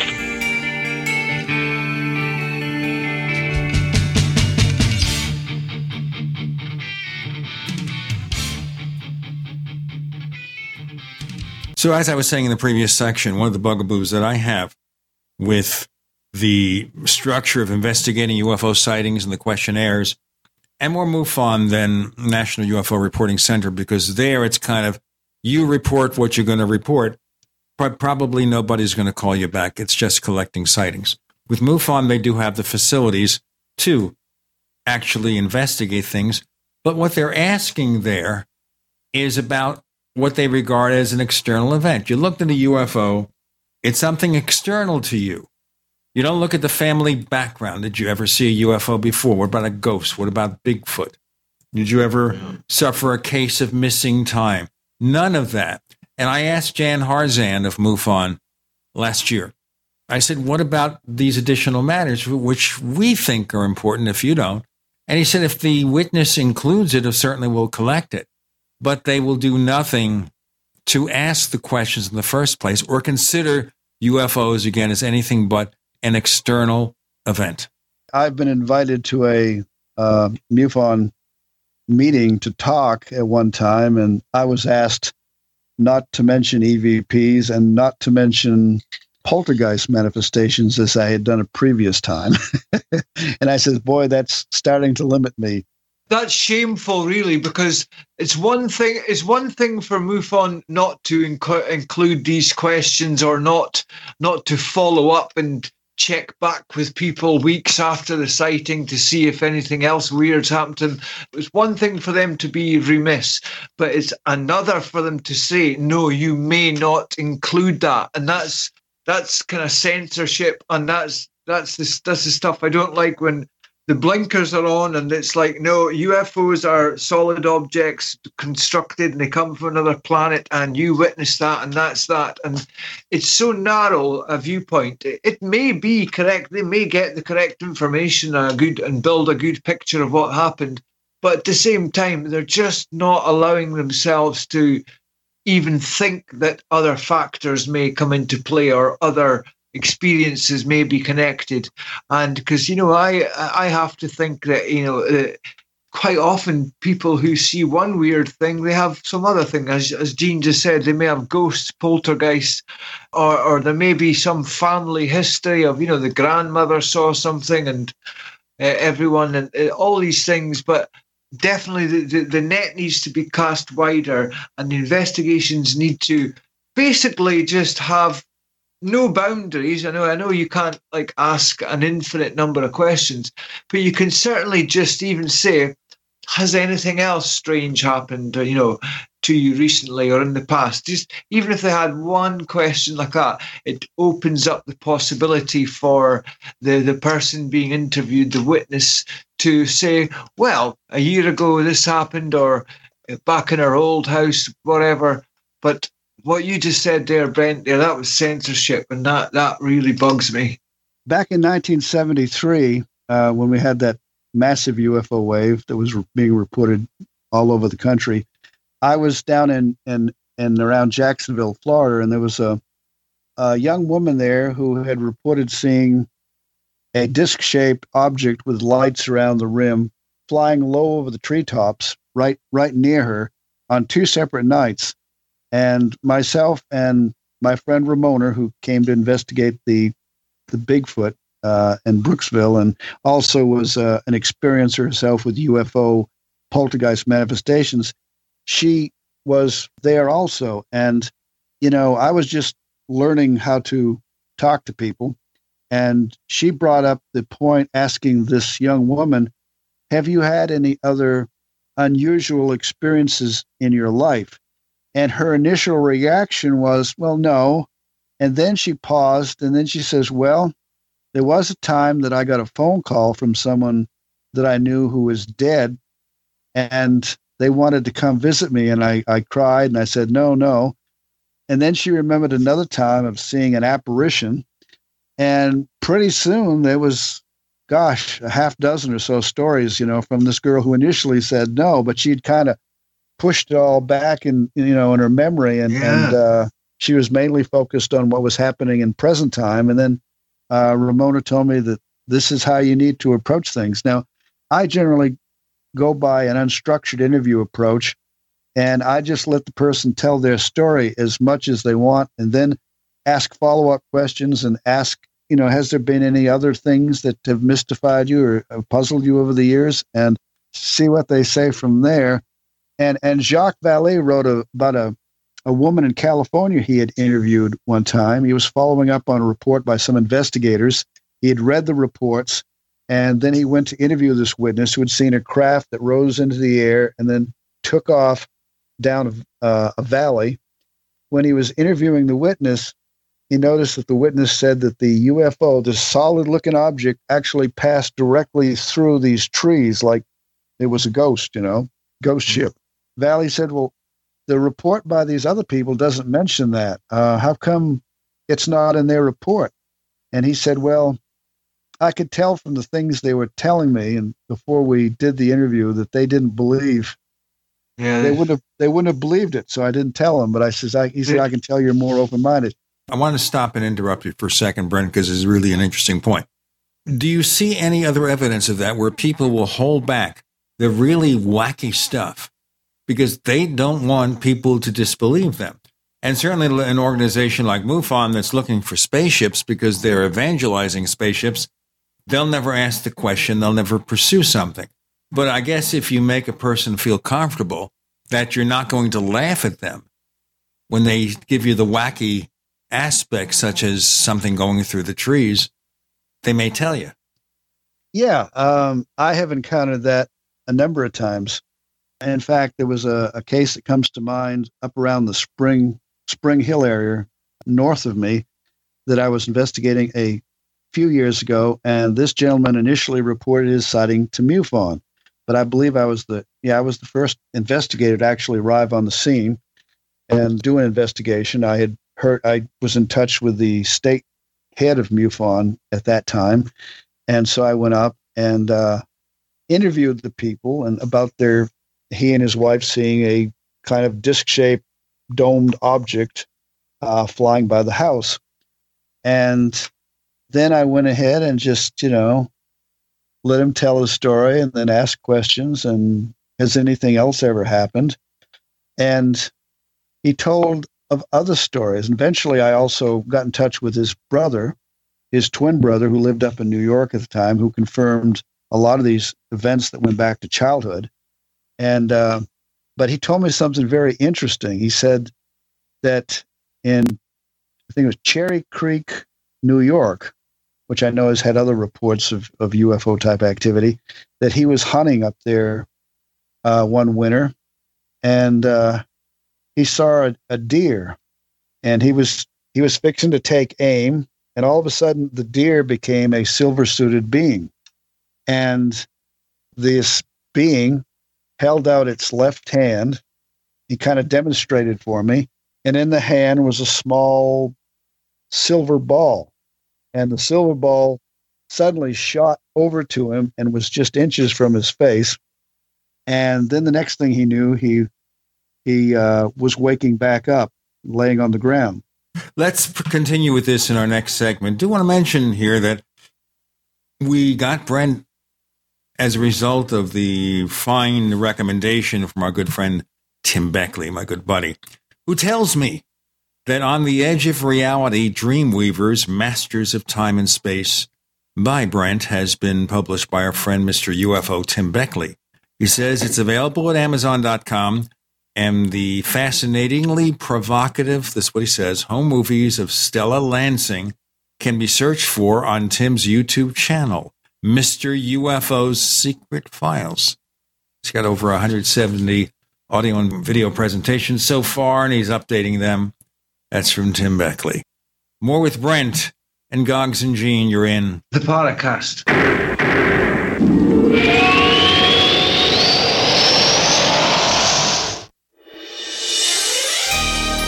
Thank you for listening to GCN. Be sure to visit GCNlive.com today. Do you need a website? Well, you can get a great deal on hosting services with Namecheap's legendary coupon code. They're offering substantial hosting discounts on shared hosting, business hosting, VPS hosting, reseller hosting, and even dedicated servers. Namecheap is preferred by millions. It's backed by a money back guarantee. Use the coupon code LEGENDARY to cash in on the special deal at namecheap.com. Namecheap.com. First came Attack of the Rockoids, and it was a critically acclaimed success. And now there is The Coming of the Protectors. A former military intelligence man is contacted by a space woman in a dream, a dream that turns out to be a nightmare because evil forces on her distant planet are planning to conquer the Earth. This is gripping science fiction of the classic kind. Attack of the Rockoids and The Coming of the Protectors. Find out more at rockoids.com. That's rockoids, R O C K O I D S.com. Has your body ever gone low blood sugar feeling weak, shaky, knowing you better eat something fast? We all know high blood sugar can lead to many metabolic problems. At GCNteam.com, we have a healthy blood sugar pack focusing on the structure and function of stable blood sugar. Find us at GCNteam.com or call 877 878 4203. Nothing feels worse than unstable blood sugar. Call 877 878 4203. That's 877 878 4203. Water is the single most important thing your body needs, so you want to be sure it's the best for you and your family. Since 2005, thousands have depended on Berkey purified water. The Berkey Guy provides the lowest priced filtration systems in every size. For incredibly delicious water now and in an emergency, get to goberkey.com or call 877-886-3653. 877-886-3653. goberkey.com.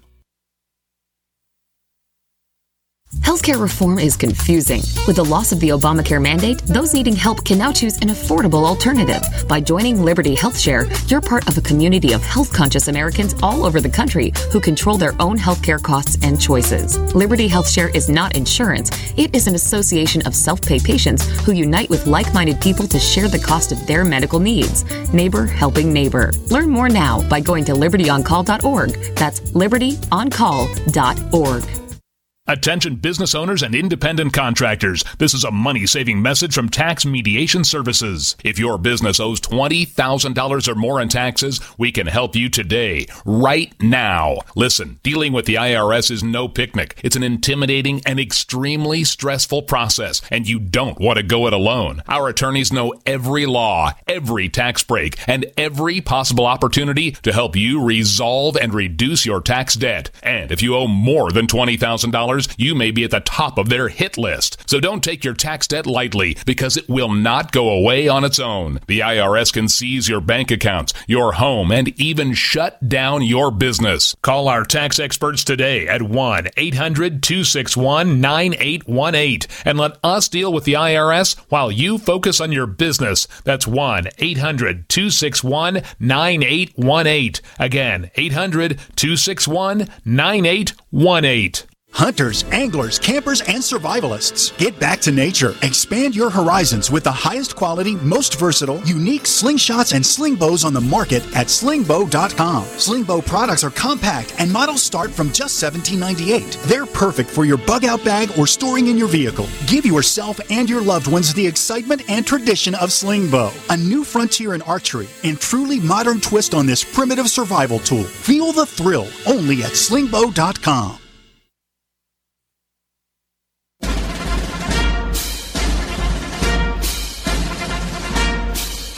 Hi, it's Grant Cameron from PresidentialUFO.com. You're listening to the Paracast, the gold standard of paranormal radio.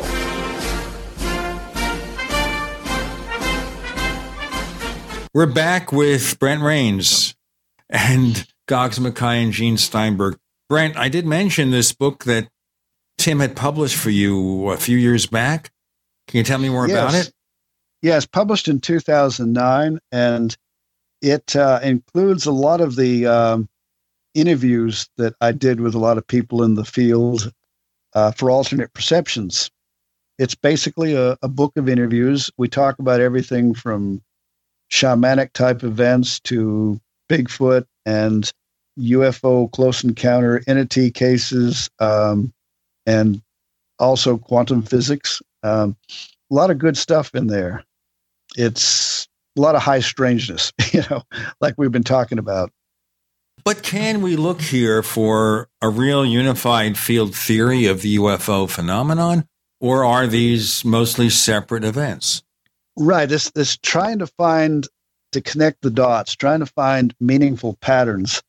And as I was saying, this gentleman up in Spring Hill, Tennessee, was telling about this experience in New York.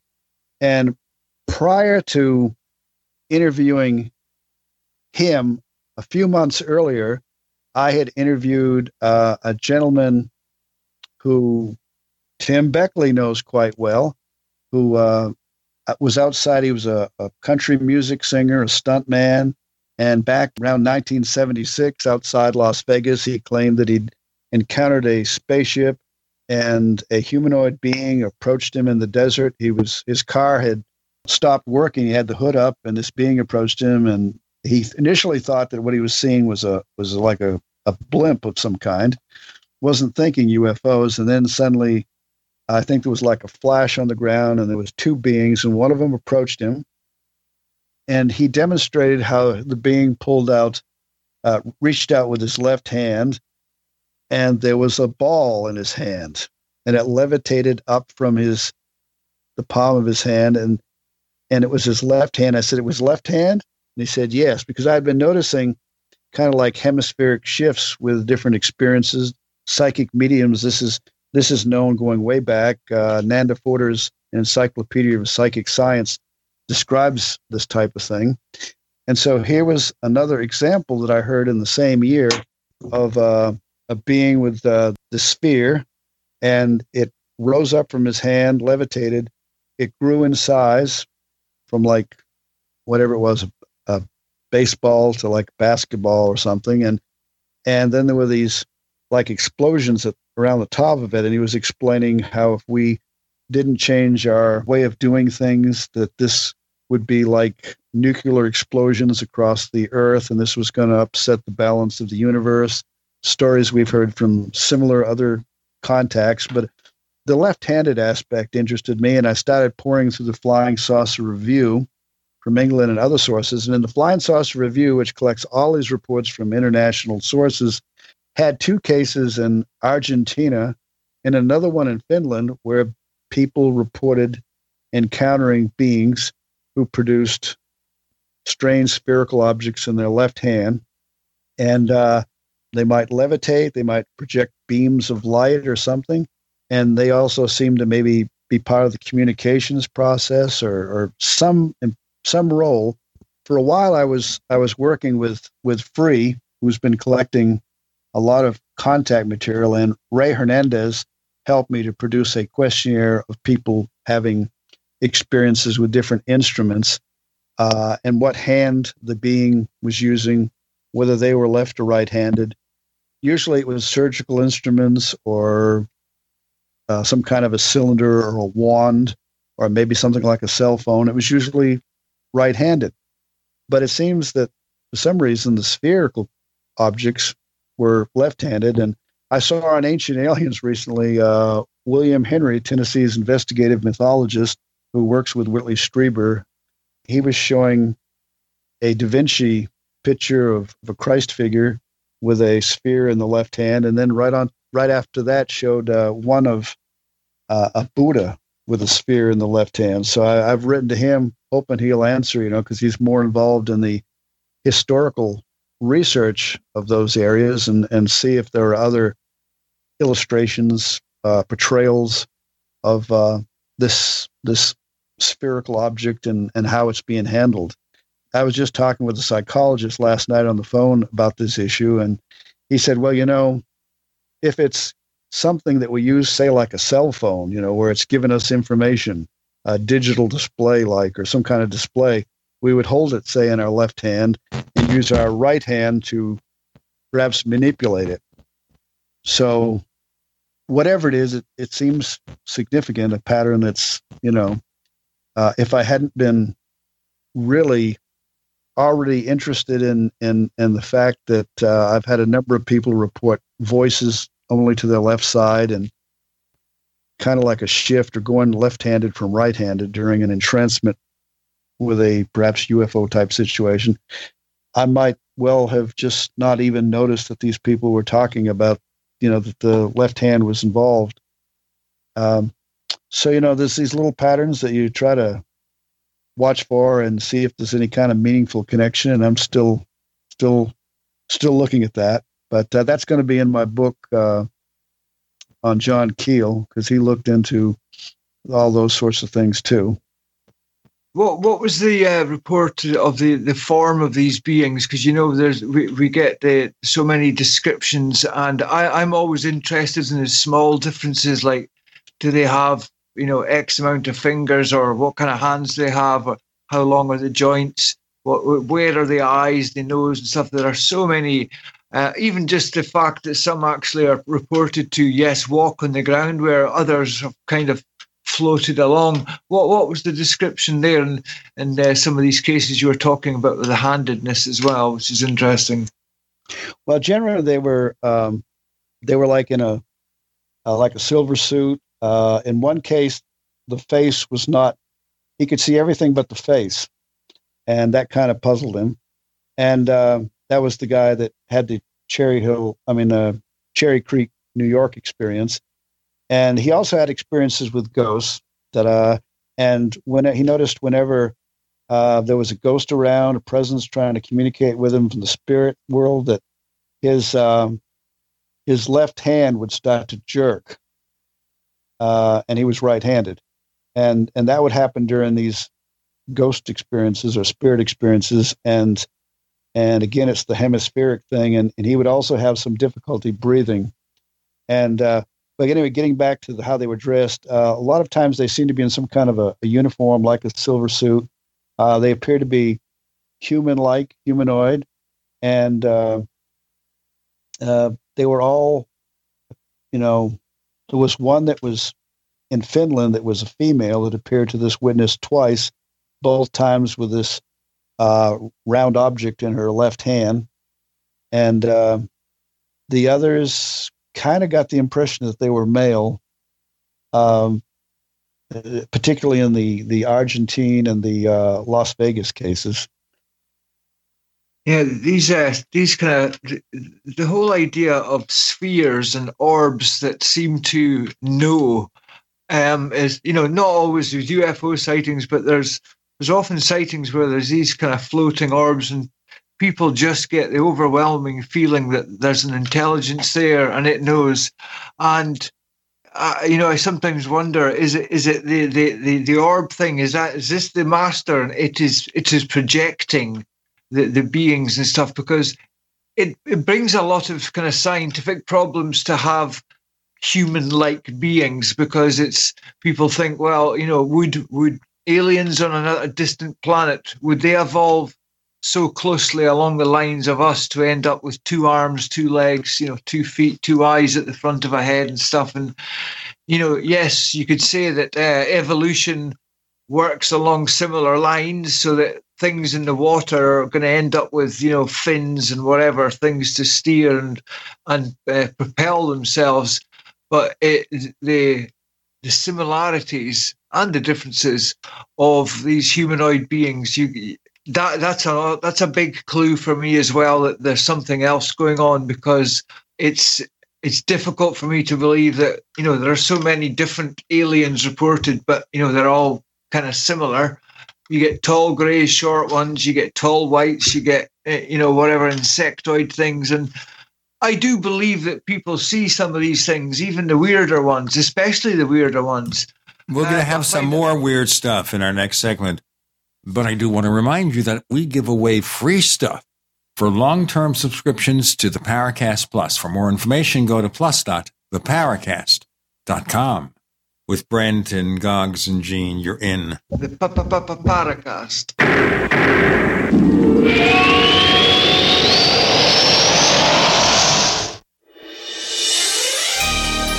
Thank you for listening to GCN.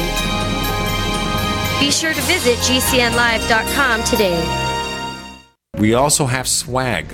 You know, we have all these exclusive Paracast things that you can buy. We've got like, I guess, 60 or so different items and entails t shirts, sleeves for notebook computers, iPad cases, mouse pads, the Paracast Jumbo tote bag, all sorts of t shirts and jackets and stuff like that for men and women. We have a Paracast aluminum water bottle. All this stuff, you go to store.theparacast.com, store.theparacast.com. What makes it special is that the items are the best quality, you know, great t-shirts, fabrics, and they have our official logo on them. That's what makes them special in multiple sizes and colors. We even have stuff for children, stuff for women, stuff for men. We have all sorts of sizes like small up to X large. A lot of good stuff. That's the swag from the Paracast. You go to store.theparacast.com, stop by, and take a shopping tour. Looking for that edge during those intimate moments? We see many ads for enhancement, but the side effects include death. At GCN Team, we should change the Healthy Body Brain and Heart Pack to the Healthy Libido Pack. The brain and heart are not the only organs that require a healthy vascular system. For proper blood flow at the right moment, go to GCNteam.com or call 877 878 4203. That's 877 878 4203. That's 877 878 4203. This is Dan Pilla. Do you have the IRS money you can't pay? Are tax debts crippling you? I've defended people from the IRS for over 30 years. I've helped thousands and I can help you too. I wrote the book on IRS settlement and I'm telling you, there's no such thing as a hopeless case. Call 800 34 no tax to finally get free of IRS debt. With the IRS's new programs, there's never been a better time to solve your problem. Call 800 34 no tax. That's 800 34 no tax or my website, danpilla.com.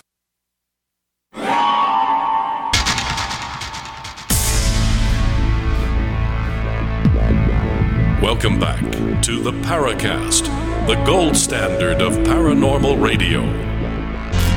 And now, here's Gene Steinberg.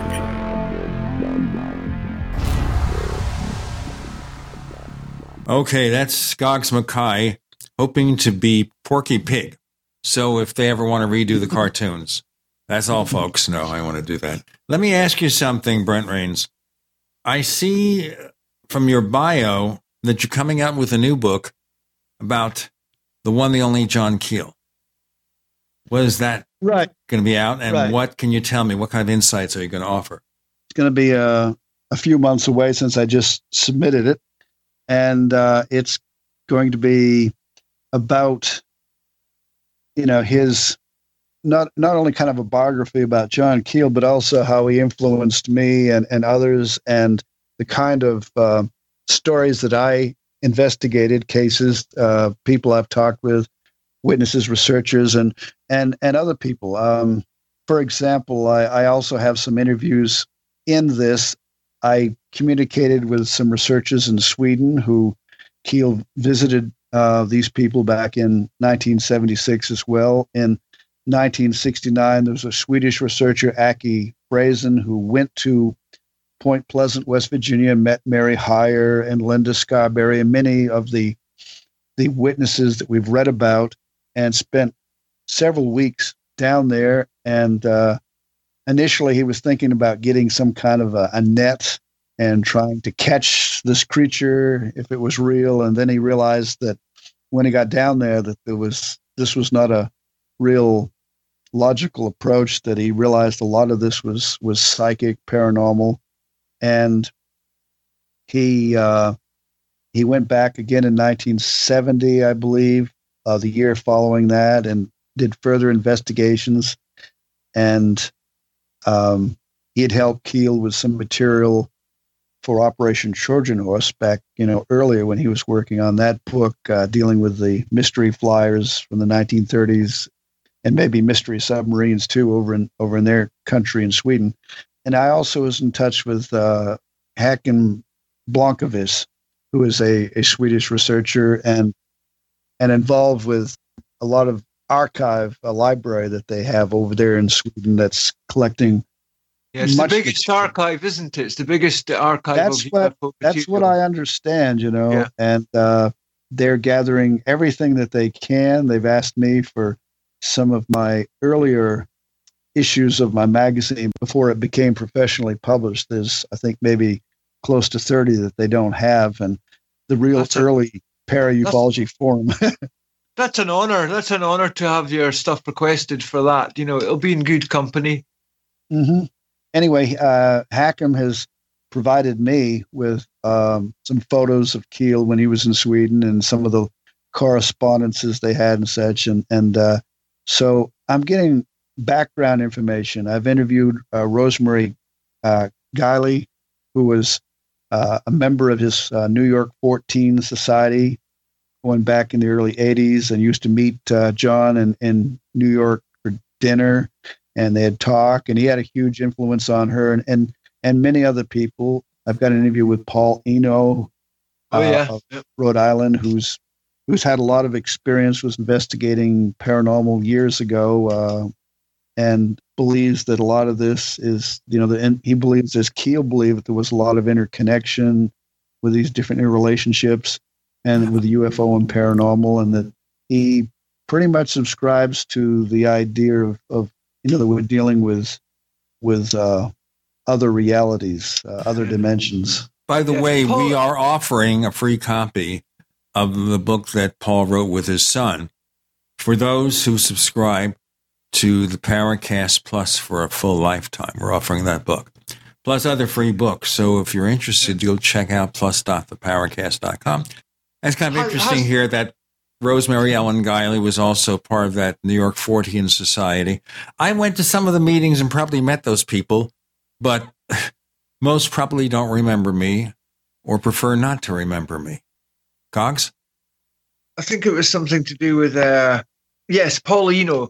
Um, he last time I I, um, I heard him, you know, he, he does a I think he does a podcast with his son, but I've heard him on other shows, and they have uh, they've definitely, according to them, identified one of these kind of potential window area somewhere in the northeast. I'm not sure where. I don't think they're uh, um, being public in, with it. It's in Connecticut. I know that. Yeah, yeah, yeah. That kind of, you know, I, I say the Stan Gordon region. You know that his his kind of uh, stomping grounds, and um, I, I believe you know his so a couple of weird things happened to him and his son high very high strange things and something that very much goes along with uh, Chris O'Brien. Chris O'Brien has um, six or seven somethings that I that are always present when you have a window area hotspot, and it may be um, there's been long, long, uh, uh, long-standing religious or cultural kind of uh, meanings or something attached to a place of worship or something. There's always a military present, uh, presence around, and there's a number of other factors that you know you tick the boxes, and this this always happens. And uh, I believe what uh, Paul Eno is, and Ben have uh, identified as possibly one of them because they were very interested and suddenly there was they were researching and then suddenly there was this uh, military uh, presence in a non-military area. It's not a training area. There's no kind of camps nearby or forts, you'd probably call them in America. And um, suddenly they turned up, and you know they I don't know if they bought the land or something, but they stopped people from going where uh, stuff was on. Just a classic kind of case of um, uh, you know, the military turning up and saying, no, you can't come down here, da da da, for whatever reason. And um, so it, it does seem that up there in Connecticut and the, the northeast of the states, there's there's certainly a few places with some interesting stuff going on. Um, and obviously, the the uh, the location of of uh, what's sorry, I forget his name, but Ted, who used to work with um, J. Allen Hynek. Ted, what's his second name? Phillips. Ted Phillips, that's it. Yeah, that area he was researching Marley Woods. That was that was kept secret for ages, but um, somebody let the cat out of the bag, and there's a lot going on there. So there there are uh, current window areas that seem to be active right now. And uh, if I if I were to, it's a long time since I've been to the states, but um, if I were to come back, I think I'd be heading to one of these places to see if I could catch any sightings. And uh, Brent, have you had any UFO sightings yourself, or any ghost sightings or paranormal events? Uh yeah, I I um I didn't at first in the beginning, and and I used to complain, why haven't I had any experience? You know, but um, um, I've had some strange experiences. Uh, one time seeing a uh, Indian blanket, and I've been involved in sweat lodges and such. Used to have a sweat lodge behind the house, you know, for doing uh, uh, meditation work.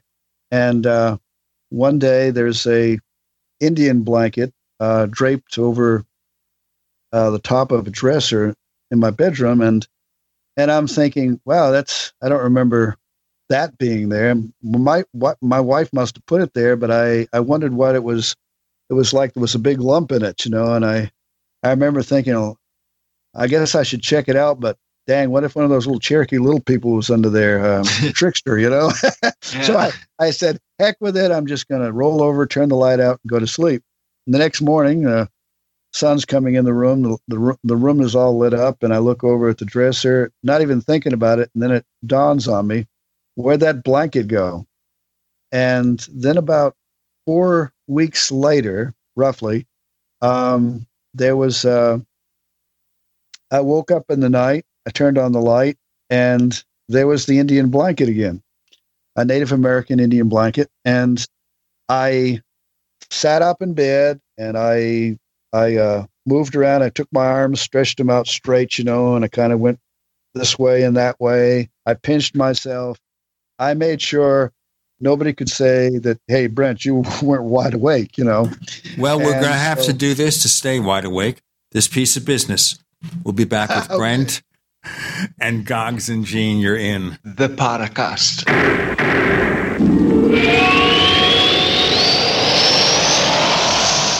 Attack of the Rockoids has been well received by critics and readers alike. It's a thrill a minute story you'll never forget.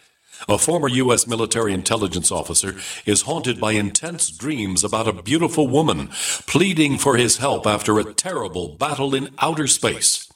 But the dreams turn out to be true and thrust him into a telepathic love affair with a woman whose faraway planet is intent on destroying the Earth. And now the gripping tale continues in The Coming of the Protectors. It's the second book of the Rockoids trilogy, a galaxy spanning adventure that pits our hapless heroes against powerful, fanatical enemies that threaten the lives of freedom loving beings everywhere.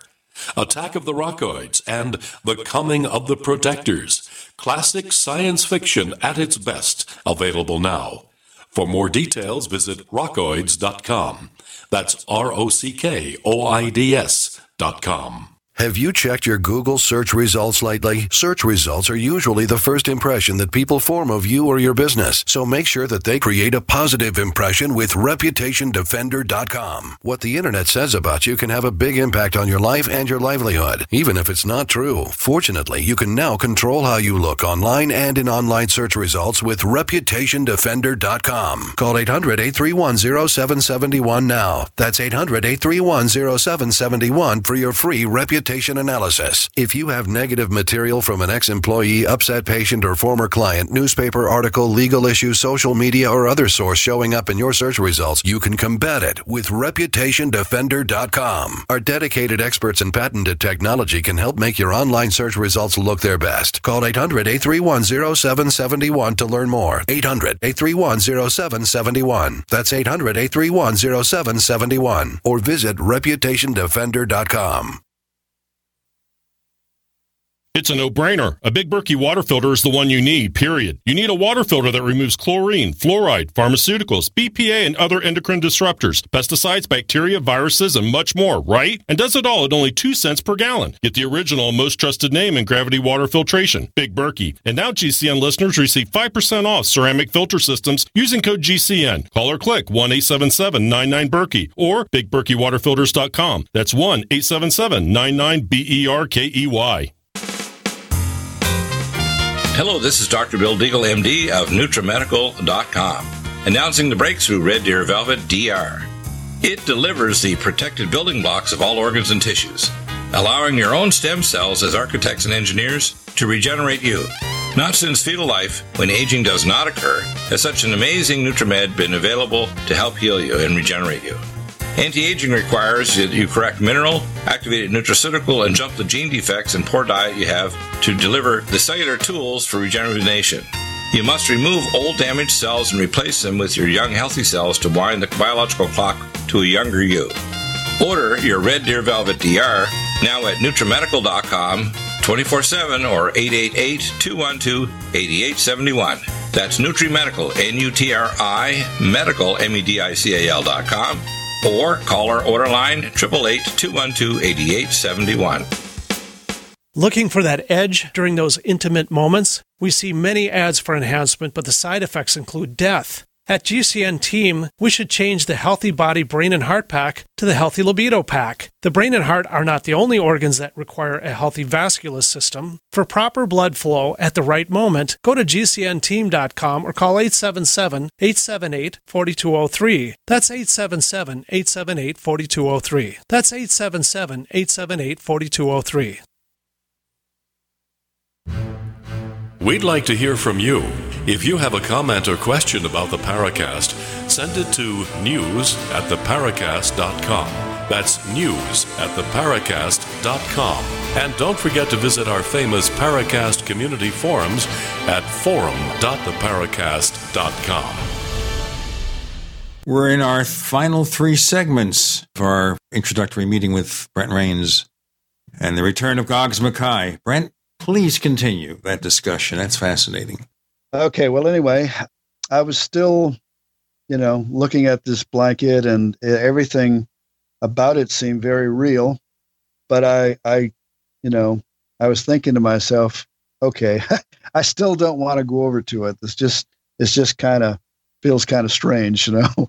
and uh, maybe it's a good thing I, I didn't because as I was looking at it, it started to blur like you're looking at something through a binoculars and you change the focus.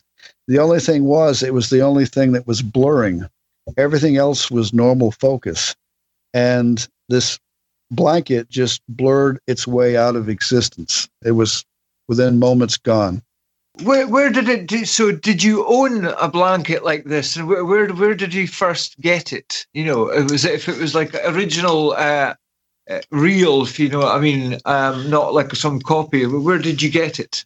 Well, I I don't think it was mine. Uh, it was just there. I mean, I knew my wife had some Indian type blankets because she's part Native American that was stored in a closet, but I didn't remember any being in my room. And then again, there it was in the dresser, which I didn't remember it being there, any of those blankets. And all I could tell you is it was a Native American type blanket, you know, those kind of uh, images on it.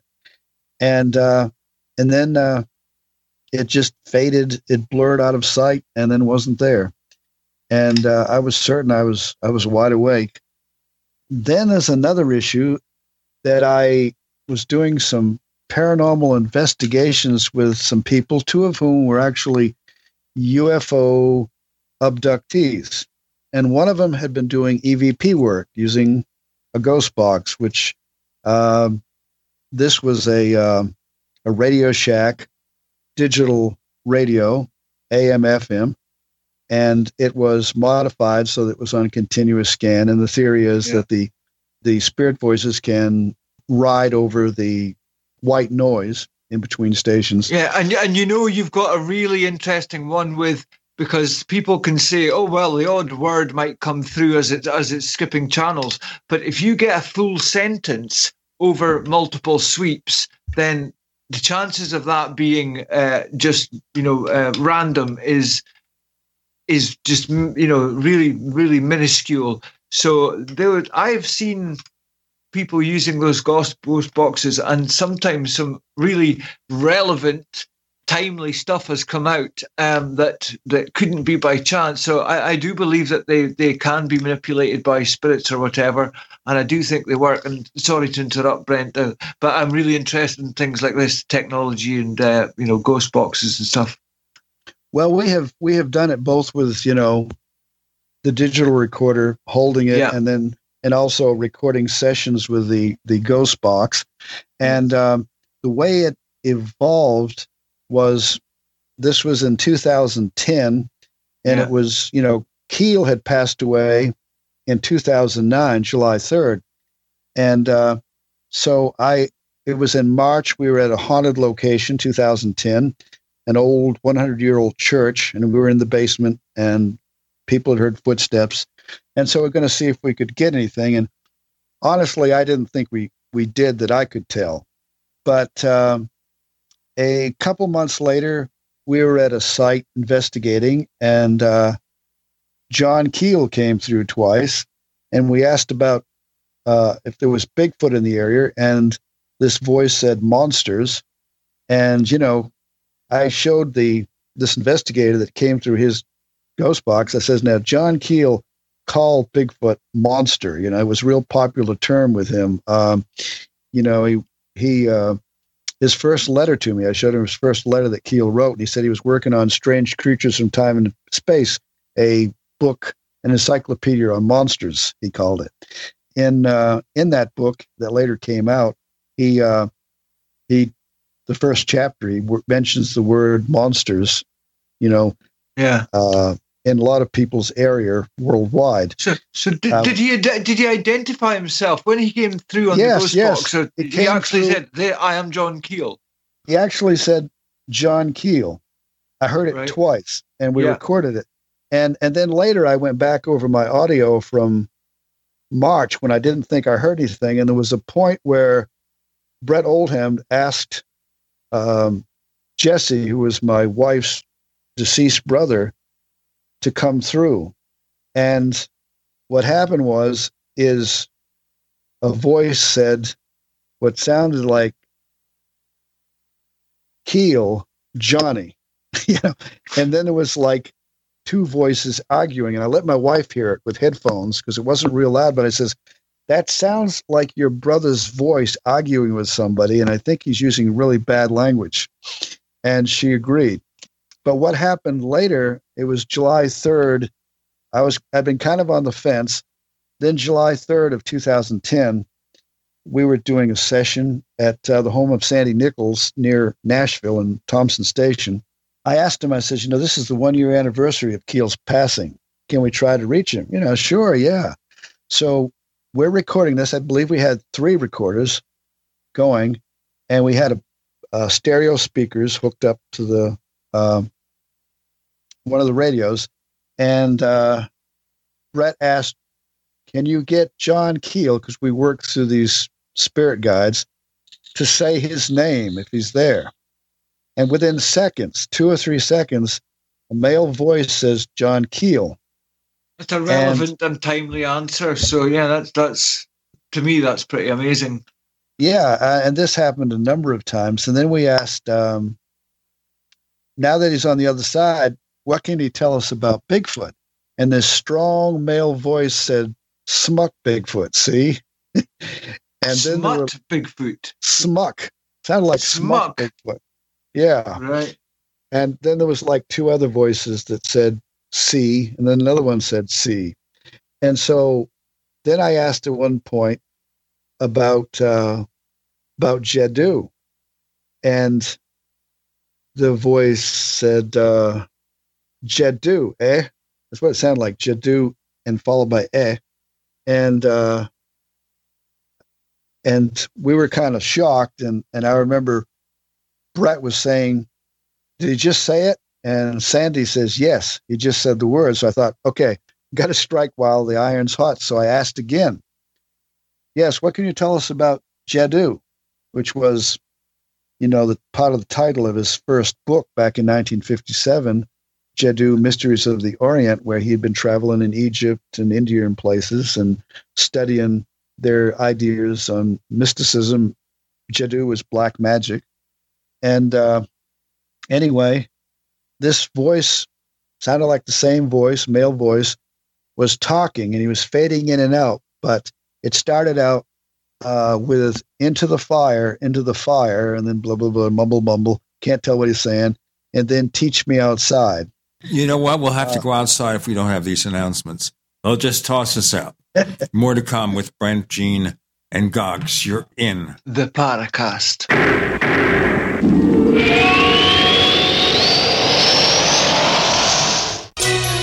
Thank you for listening to GCN.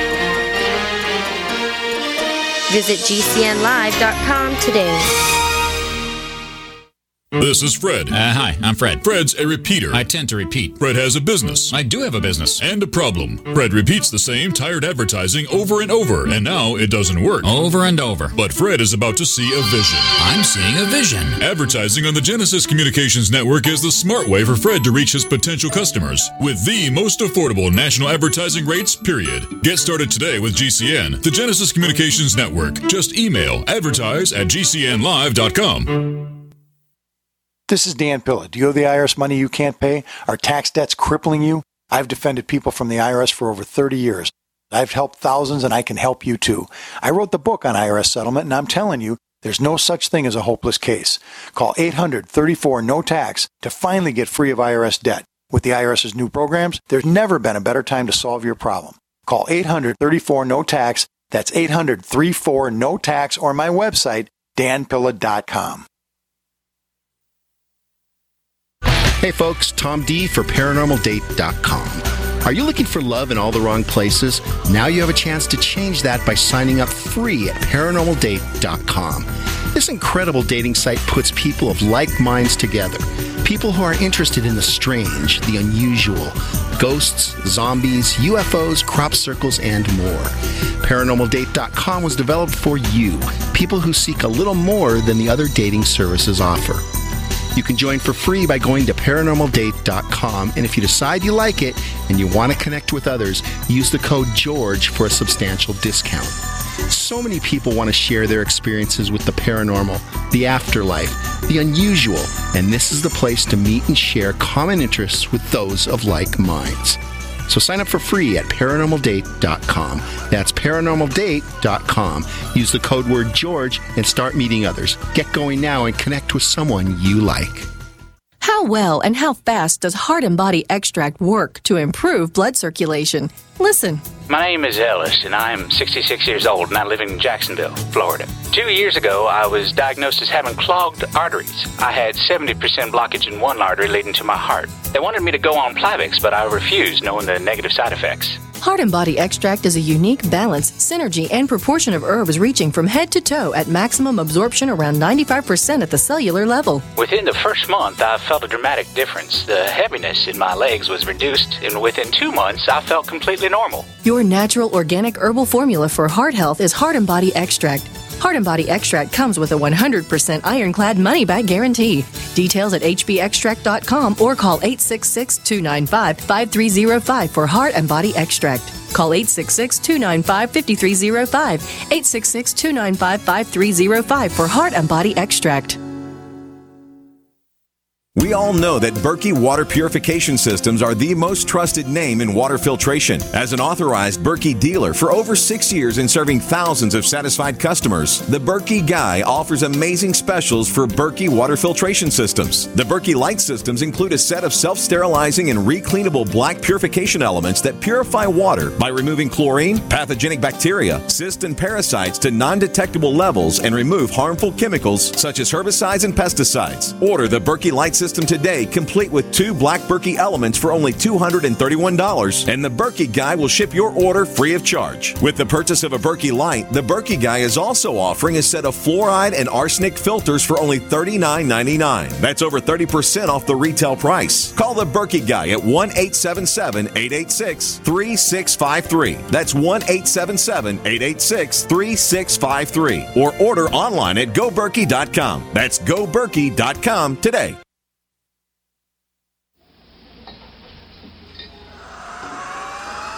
Hi, this is Joshua P. Warren, author of The Poor Man's Paranormal, and you're listening to the Paracast, the gold standard of paranormal radio.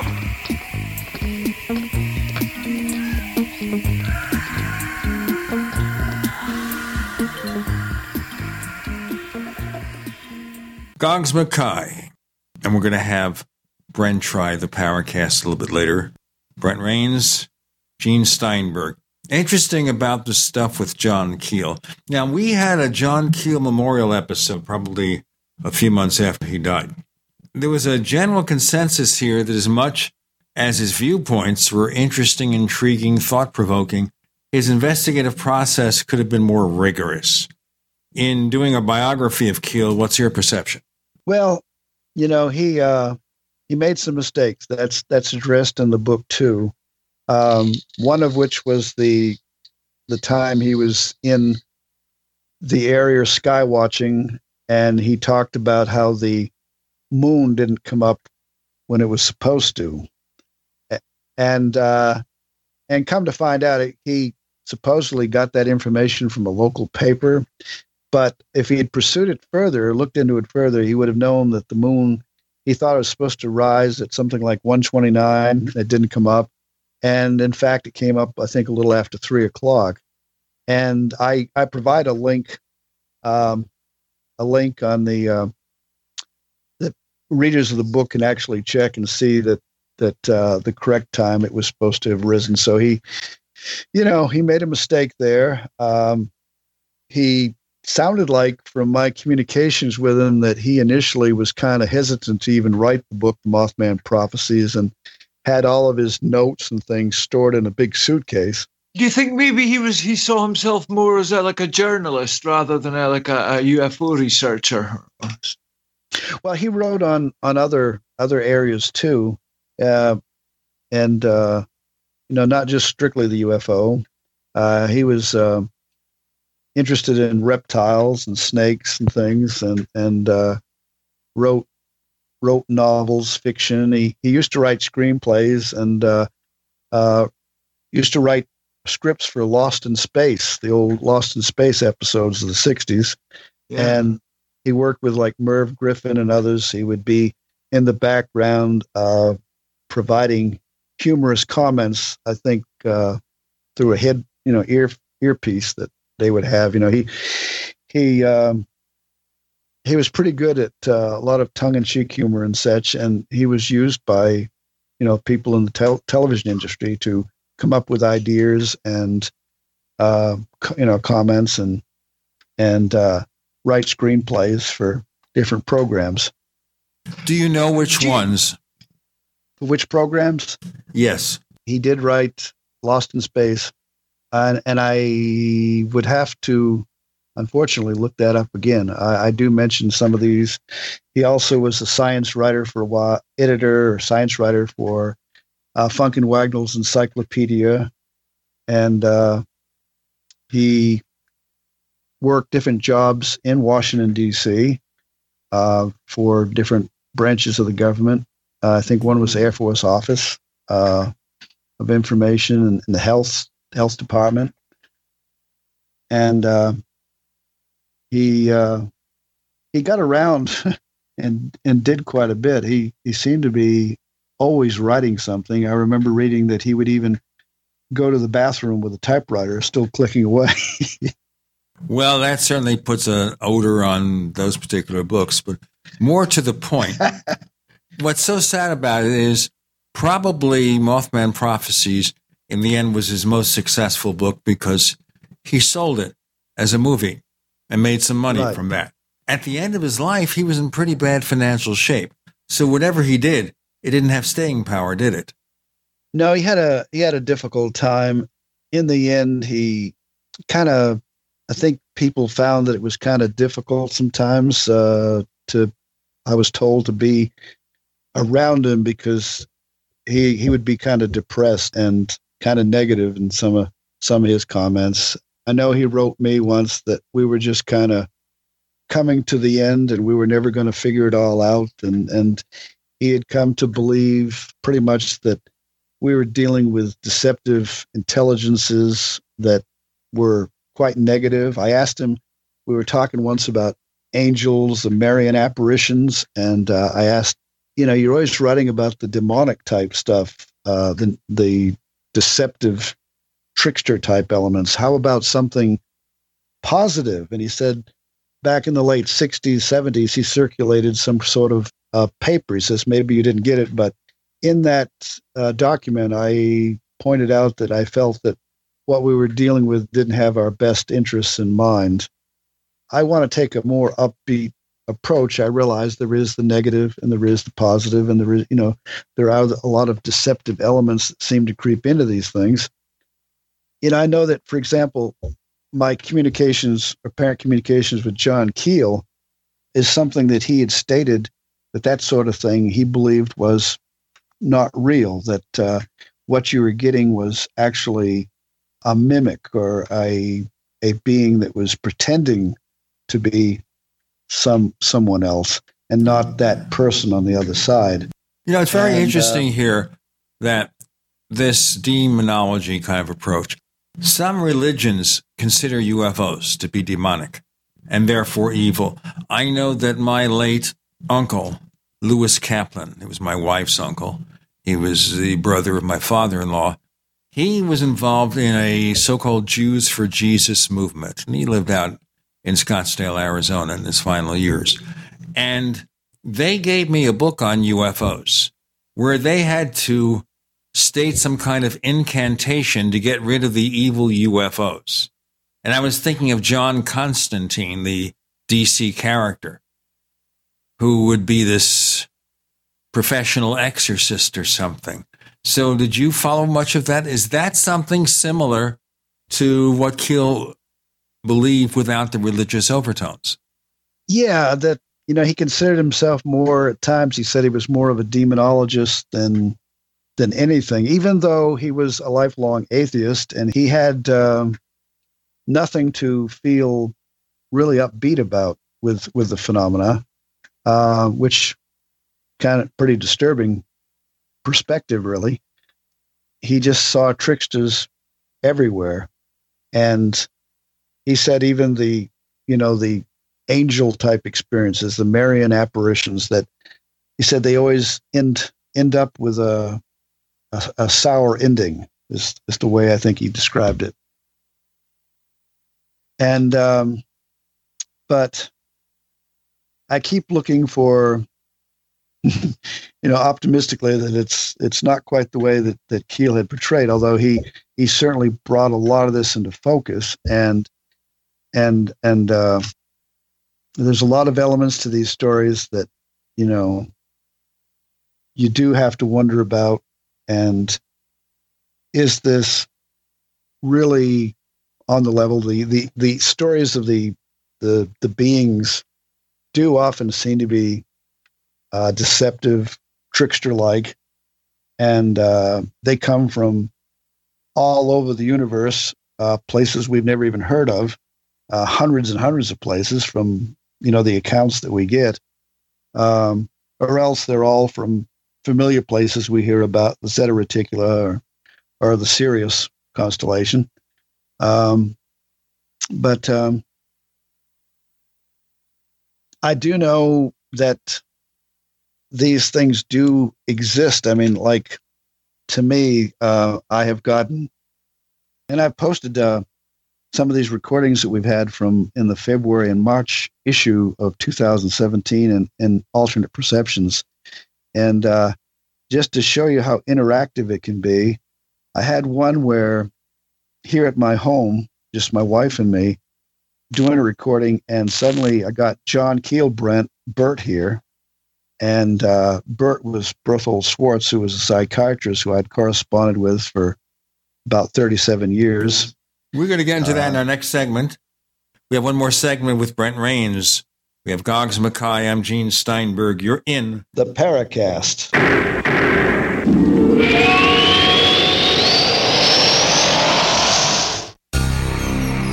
Thank you for listening to GCN. Visit GCNlive.com today. As you know, neighbors, web hosting can be pretty cheap, but not all hosting is the same. DreamHost wins Best of Awards year after year. You get unlimited disk space, unlimited bandwidth, and even the low cost plans put your sites on high performance SSDs. Want to know more about what DreamHost has to offer? Go to technightowl.com slash host.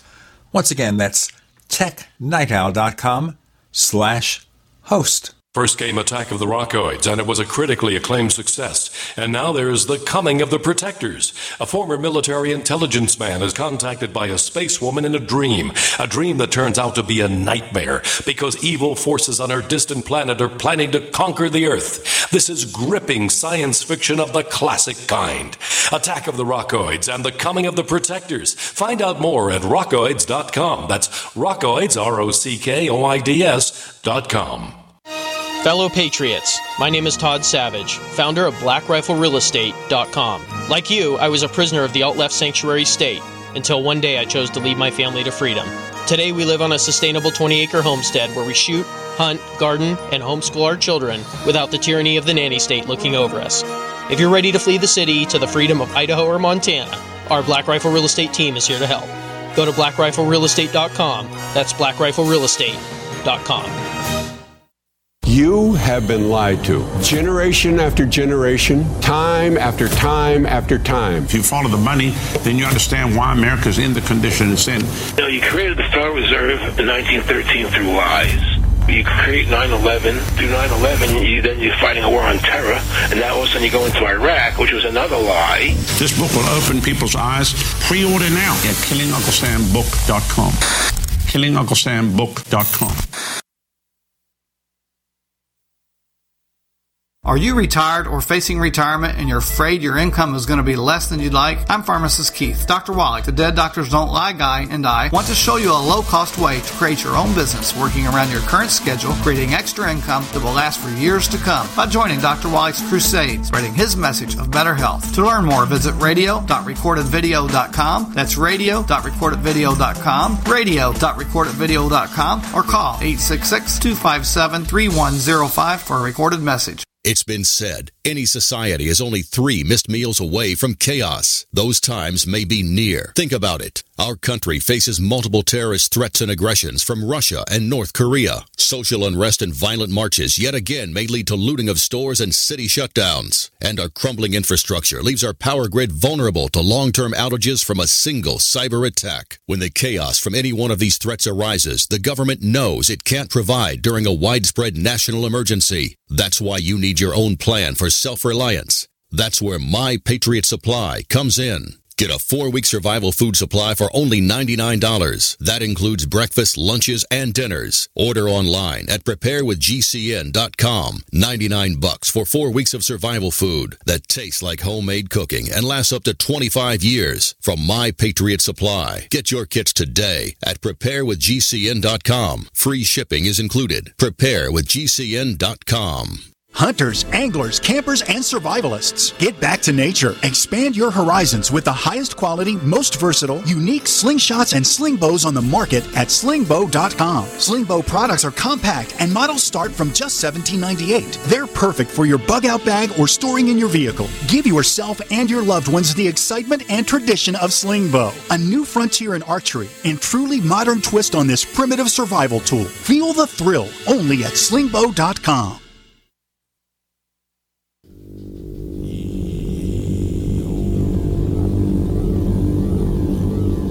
This is Jacques Vallée. You're listening to the Paracast, the gold standard of paranormal radio.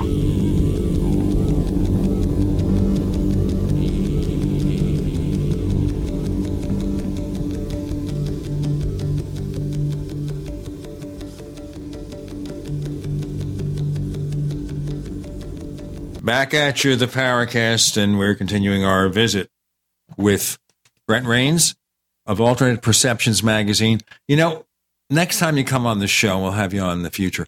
I'd like to bring along some of the recordings you've made, the ones you have posted at the Alternate Yeah. Perceptions site, and let's see what our listeners think. And maybe what we'll do is we'll have extended captures of them for the After the Paracast podcast for Paracast Plus members. I think that would be interesting. We've done that before. We had Michael Esposito on Yeah, for EVPs, yeah. Right. We had that on with Chris, and we presented some of those things, and some of those just junk noise, as far as I'm concerned. Others, you know, you start thinking it's not a Rorschach test. There's something more going on here. Yeah, I, I was very skeptical, as I say in the beginning, and if it, it, it hadn't been so specific, uh, you know, some people would get excited when they'd, they'd hear yes and no, and I'd say, well, that's really not what I want to hear. But uh, we had, for example, an entity that seemed to come through named Enoch. I thought it was like Enoch with an O. Some people thought it was Enoch with an I. So one day I asked, which is it? Is it I or O? And this voice said Enoch with an O. And at the end of each session, we would say, We want to clear the session. Tell us when it's clear. Quite a number of times, the voice would say clear. But this one time, you know, when we wanted to end the session, instead of saying clear, this one voice said, This cannot clear. This is energy, which, you know, right after I'd asked for, for them to say clear. There was just a lot of interactive examples like that. And, and then one time, there was a, uh, a contactee in Australia, and she and a friend of hers had um, been doing some kind of exercises, Tai Chi like exercises. While they were doing it, this voice, supposedly a, a spirit alien type voice, out of the air said, fingers together. And so this was an instruction for them to, you know, put their fingers together while they were doing what they were doing. Brent, like fingers together, like when people are doing a séance or something. What you know? well, this was like this was like the Tai Chi, you know, they they do these like kung fu type moves, but in slow motion or something. yeah, So they they along with uh, this book publicist for this lady, this bodiless voice instructed uh, these two ladies, one of them in particular, to fingers together. We did a session with the Ghost Box. I told them to synchronize our time as best we could and have them send me a message and I would run the ghost box for about five minutes and see if we I could pick up what they were going to send me. But I had no idea what it was going to be. And so these three women communicated among themselves, and they wanted it to be fingers together. So when we played back the the audio, we got fingers together. Plus, it was sounds like think Ted, hold your fingers together. Another time there was a woman who we were on a ghost investigation in Sloss Birmingham, Alabama supposed to be a very, very haunted site. And she wanted to, you know, see if this ghost box thing really worked. You know, her uh, the leader of her group was quite quite skeptical, uh, which I can understand. Anyway, so she asked the box as when we'd have family reunions, we would always talk about a certain holiday that my grandfather and his dad had in common. What was it? And this voice came through and twice expressed Father's Day, and she she picked up on it right off. I couldn't tell what it was until I played it back. And she said, yes, that was it. Her grandfather and her dad both died on that holiday, Father's Day. And so that to her was confirmation. Would you say that was like a, a class A e- EVP kind of thing? You know, crystal clear, and you know, no no doubt about it. Yeah, these are the the better ones. You can, uh, as I say, you can go to the the February and March 2017, and toward the bottom of the page of my reality checking column, I put these different audios with a little description. It's always best to use good headphones. You listen for it, and you know if you've got pretty good average hearing, you should be able to to hear these things. I kind of think we need to explore more detail here on the Paracast. We've had scatter shot approaches. Isn't this weird? And we never take it beyond the isn't this weird. And then again, if we're returning to the so called unified field theory, is any of this related to any of the other mysteries, or do we just have a bunch of wacky things that go on and we need to look into each and every one? Well, I think you know that Keel did some things wrong, but then again, on the other hand, he he got us to thinking about so many things, and he got out in the field and he did his best. You can go to www.johnkeel.com uh, that his friend Doug Skinner puts out every month with letters and copies of clippings and things from Keel's old archives, showing that he really was very obsessed with this subject and trying to figure it out. One of his better cases in Maryland that supposedly supported, of course, the uh, Woodrow Derenberger case turned out to be a hoaxer. He apparently kind of fell for that. We always face that challenge when we're dealing with uh, people's accounts. We never know when uh, we're dealing necessarily with a, fully real one or genuine personality or, or hoaxer. There's so many of these cases, and as I say, trying to find the commonalities, connect the dots. In Keel's case, with that subject in Maryland as a college student, he liked fiction, and uh, he'd heard Woodrow Derenberger on a Washington D.C. radio program, and just thought he'd call in. He'd never realized they tracked the phone numbers, so he got a call back afterwards. He thought he could just do it anonymously, and that would be the end of it. And at least this is what he claimed later. But there's so many in the Derenberger case that Keel investigated. There were other witnesses that saw craft and things the night of his initial encounter, and he reported it to the police. And something initially happened, although he began to wonder about some of his later claims. That wasn't too far from Point Pleasant, where all that was going on with the UFOs and the so called Mothman and other creatures. Very strange circumstances, high strangeness. Just re- I'm just reading here, Brent, um, in one of your magazine articles about uh, an EVP of a loud explosion. Can you tell us a bit about that? Wow, uh, a loud explosion. You, yeah, it's you, you've written in. Um, oh, I'll tell you specifically. It was um, in the article "EVP or not to be." Okay, what was the question again? By Brent Raynes, and kind of down near the bottom, there's a talk about how you'd uh, got a very clear explosion sound coming through as an EVP instead of speech, as if it may be uh, the actual sound of a, an explosion that has happened or maybe yet to happen or something. But like it's a bit like almost like a residual haunting. It's a, a I think what you're trying to say is like a maybe a retelling of a, an actual explosion that happened somewhere. Does that ring a bell, or is just so many things in the past. I, I remember writing that article, and I think I was describing different EVPs, and the, and some of it was was mine, and some of it was some of the people I was working with. I'm really not sure. I'd have to go back to that and and kind of refresh my memory on that. Huh. You're also talking about getting some uh, humor from the afterlife. Uh, e- EVPs that are funny or some kind of well uh, communication. Yeah, yeah. There was there was one I had played um, where someone uh, it was Brett uh, Oldham who we were doing a session. We were trying to communicate with John Keel, and he said, "John, this is Brett Oldham. I'm a friend of of Brent Raynes, and we are supposed to be communicating with John Keel." And the voice said, "Bummer." We've got Andy here with a cliffhanger, like they do with TV series when they end the season. Uh, a cliffhanger, huh? Where can we find more information about you, Brent? Okay, you can go online at uh, apmagazine.info, and I edit an online magazine there that comes out once a month around the first. We have years of back issued archived materials. Uh, we have, you know, feature articles, interviews, book reviews, the whole nine yards. Cover everything from archaeological mysteries, shamanism, paranormal UFOs. It's worth looking at. Yeah, go for it. It's worth looking at. We can find us on Twitter if you look for the Paracast. Check out the Paracast fan clubs on Facebook. Check out Paracast Plus. Go to plus.theparacast.com, plus.theparacast.com. We give you an ad free version of this show with better quality audio, the After the Paracast podcast, and more. Prices start just $1.49 a week, but if you go for the lifetime subscription, we give you free books, really free stuff, and other free stuff for the five years. Thank you very much, Brent Raynes, for joining us on the Paracast. Thank you, Cheers. Gene. Thank you, Gordon. Appreciate it.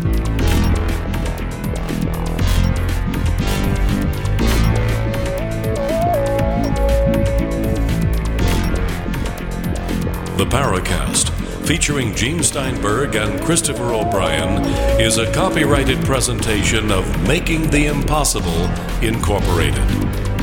Tune in next week for a new adventure in The Paracast.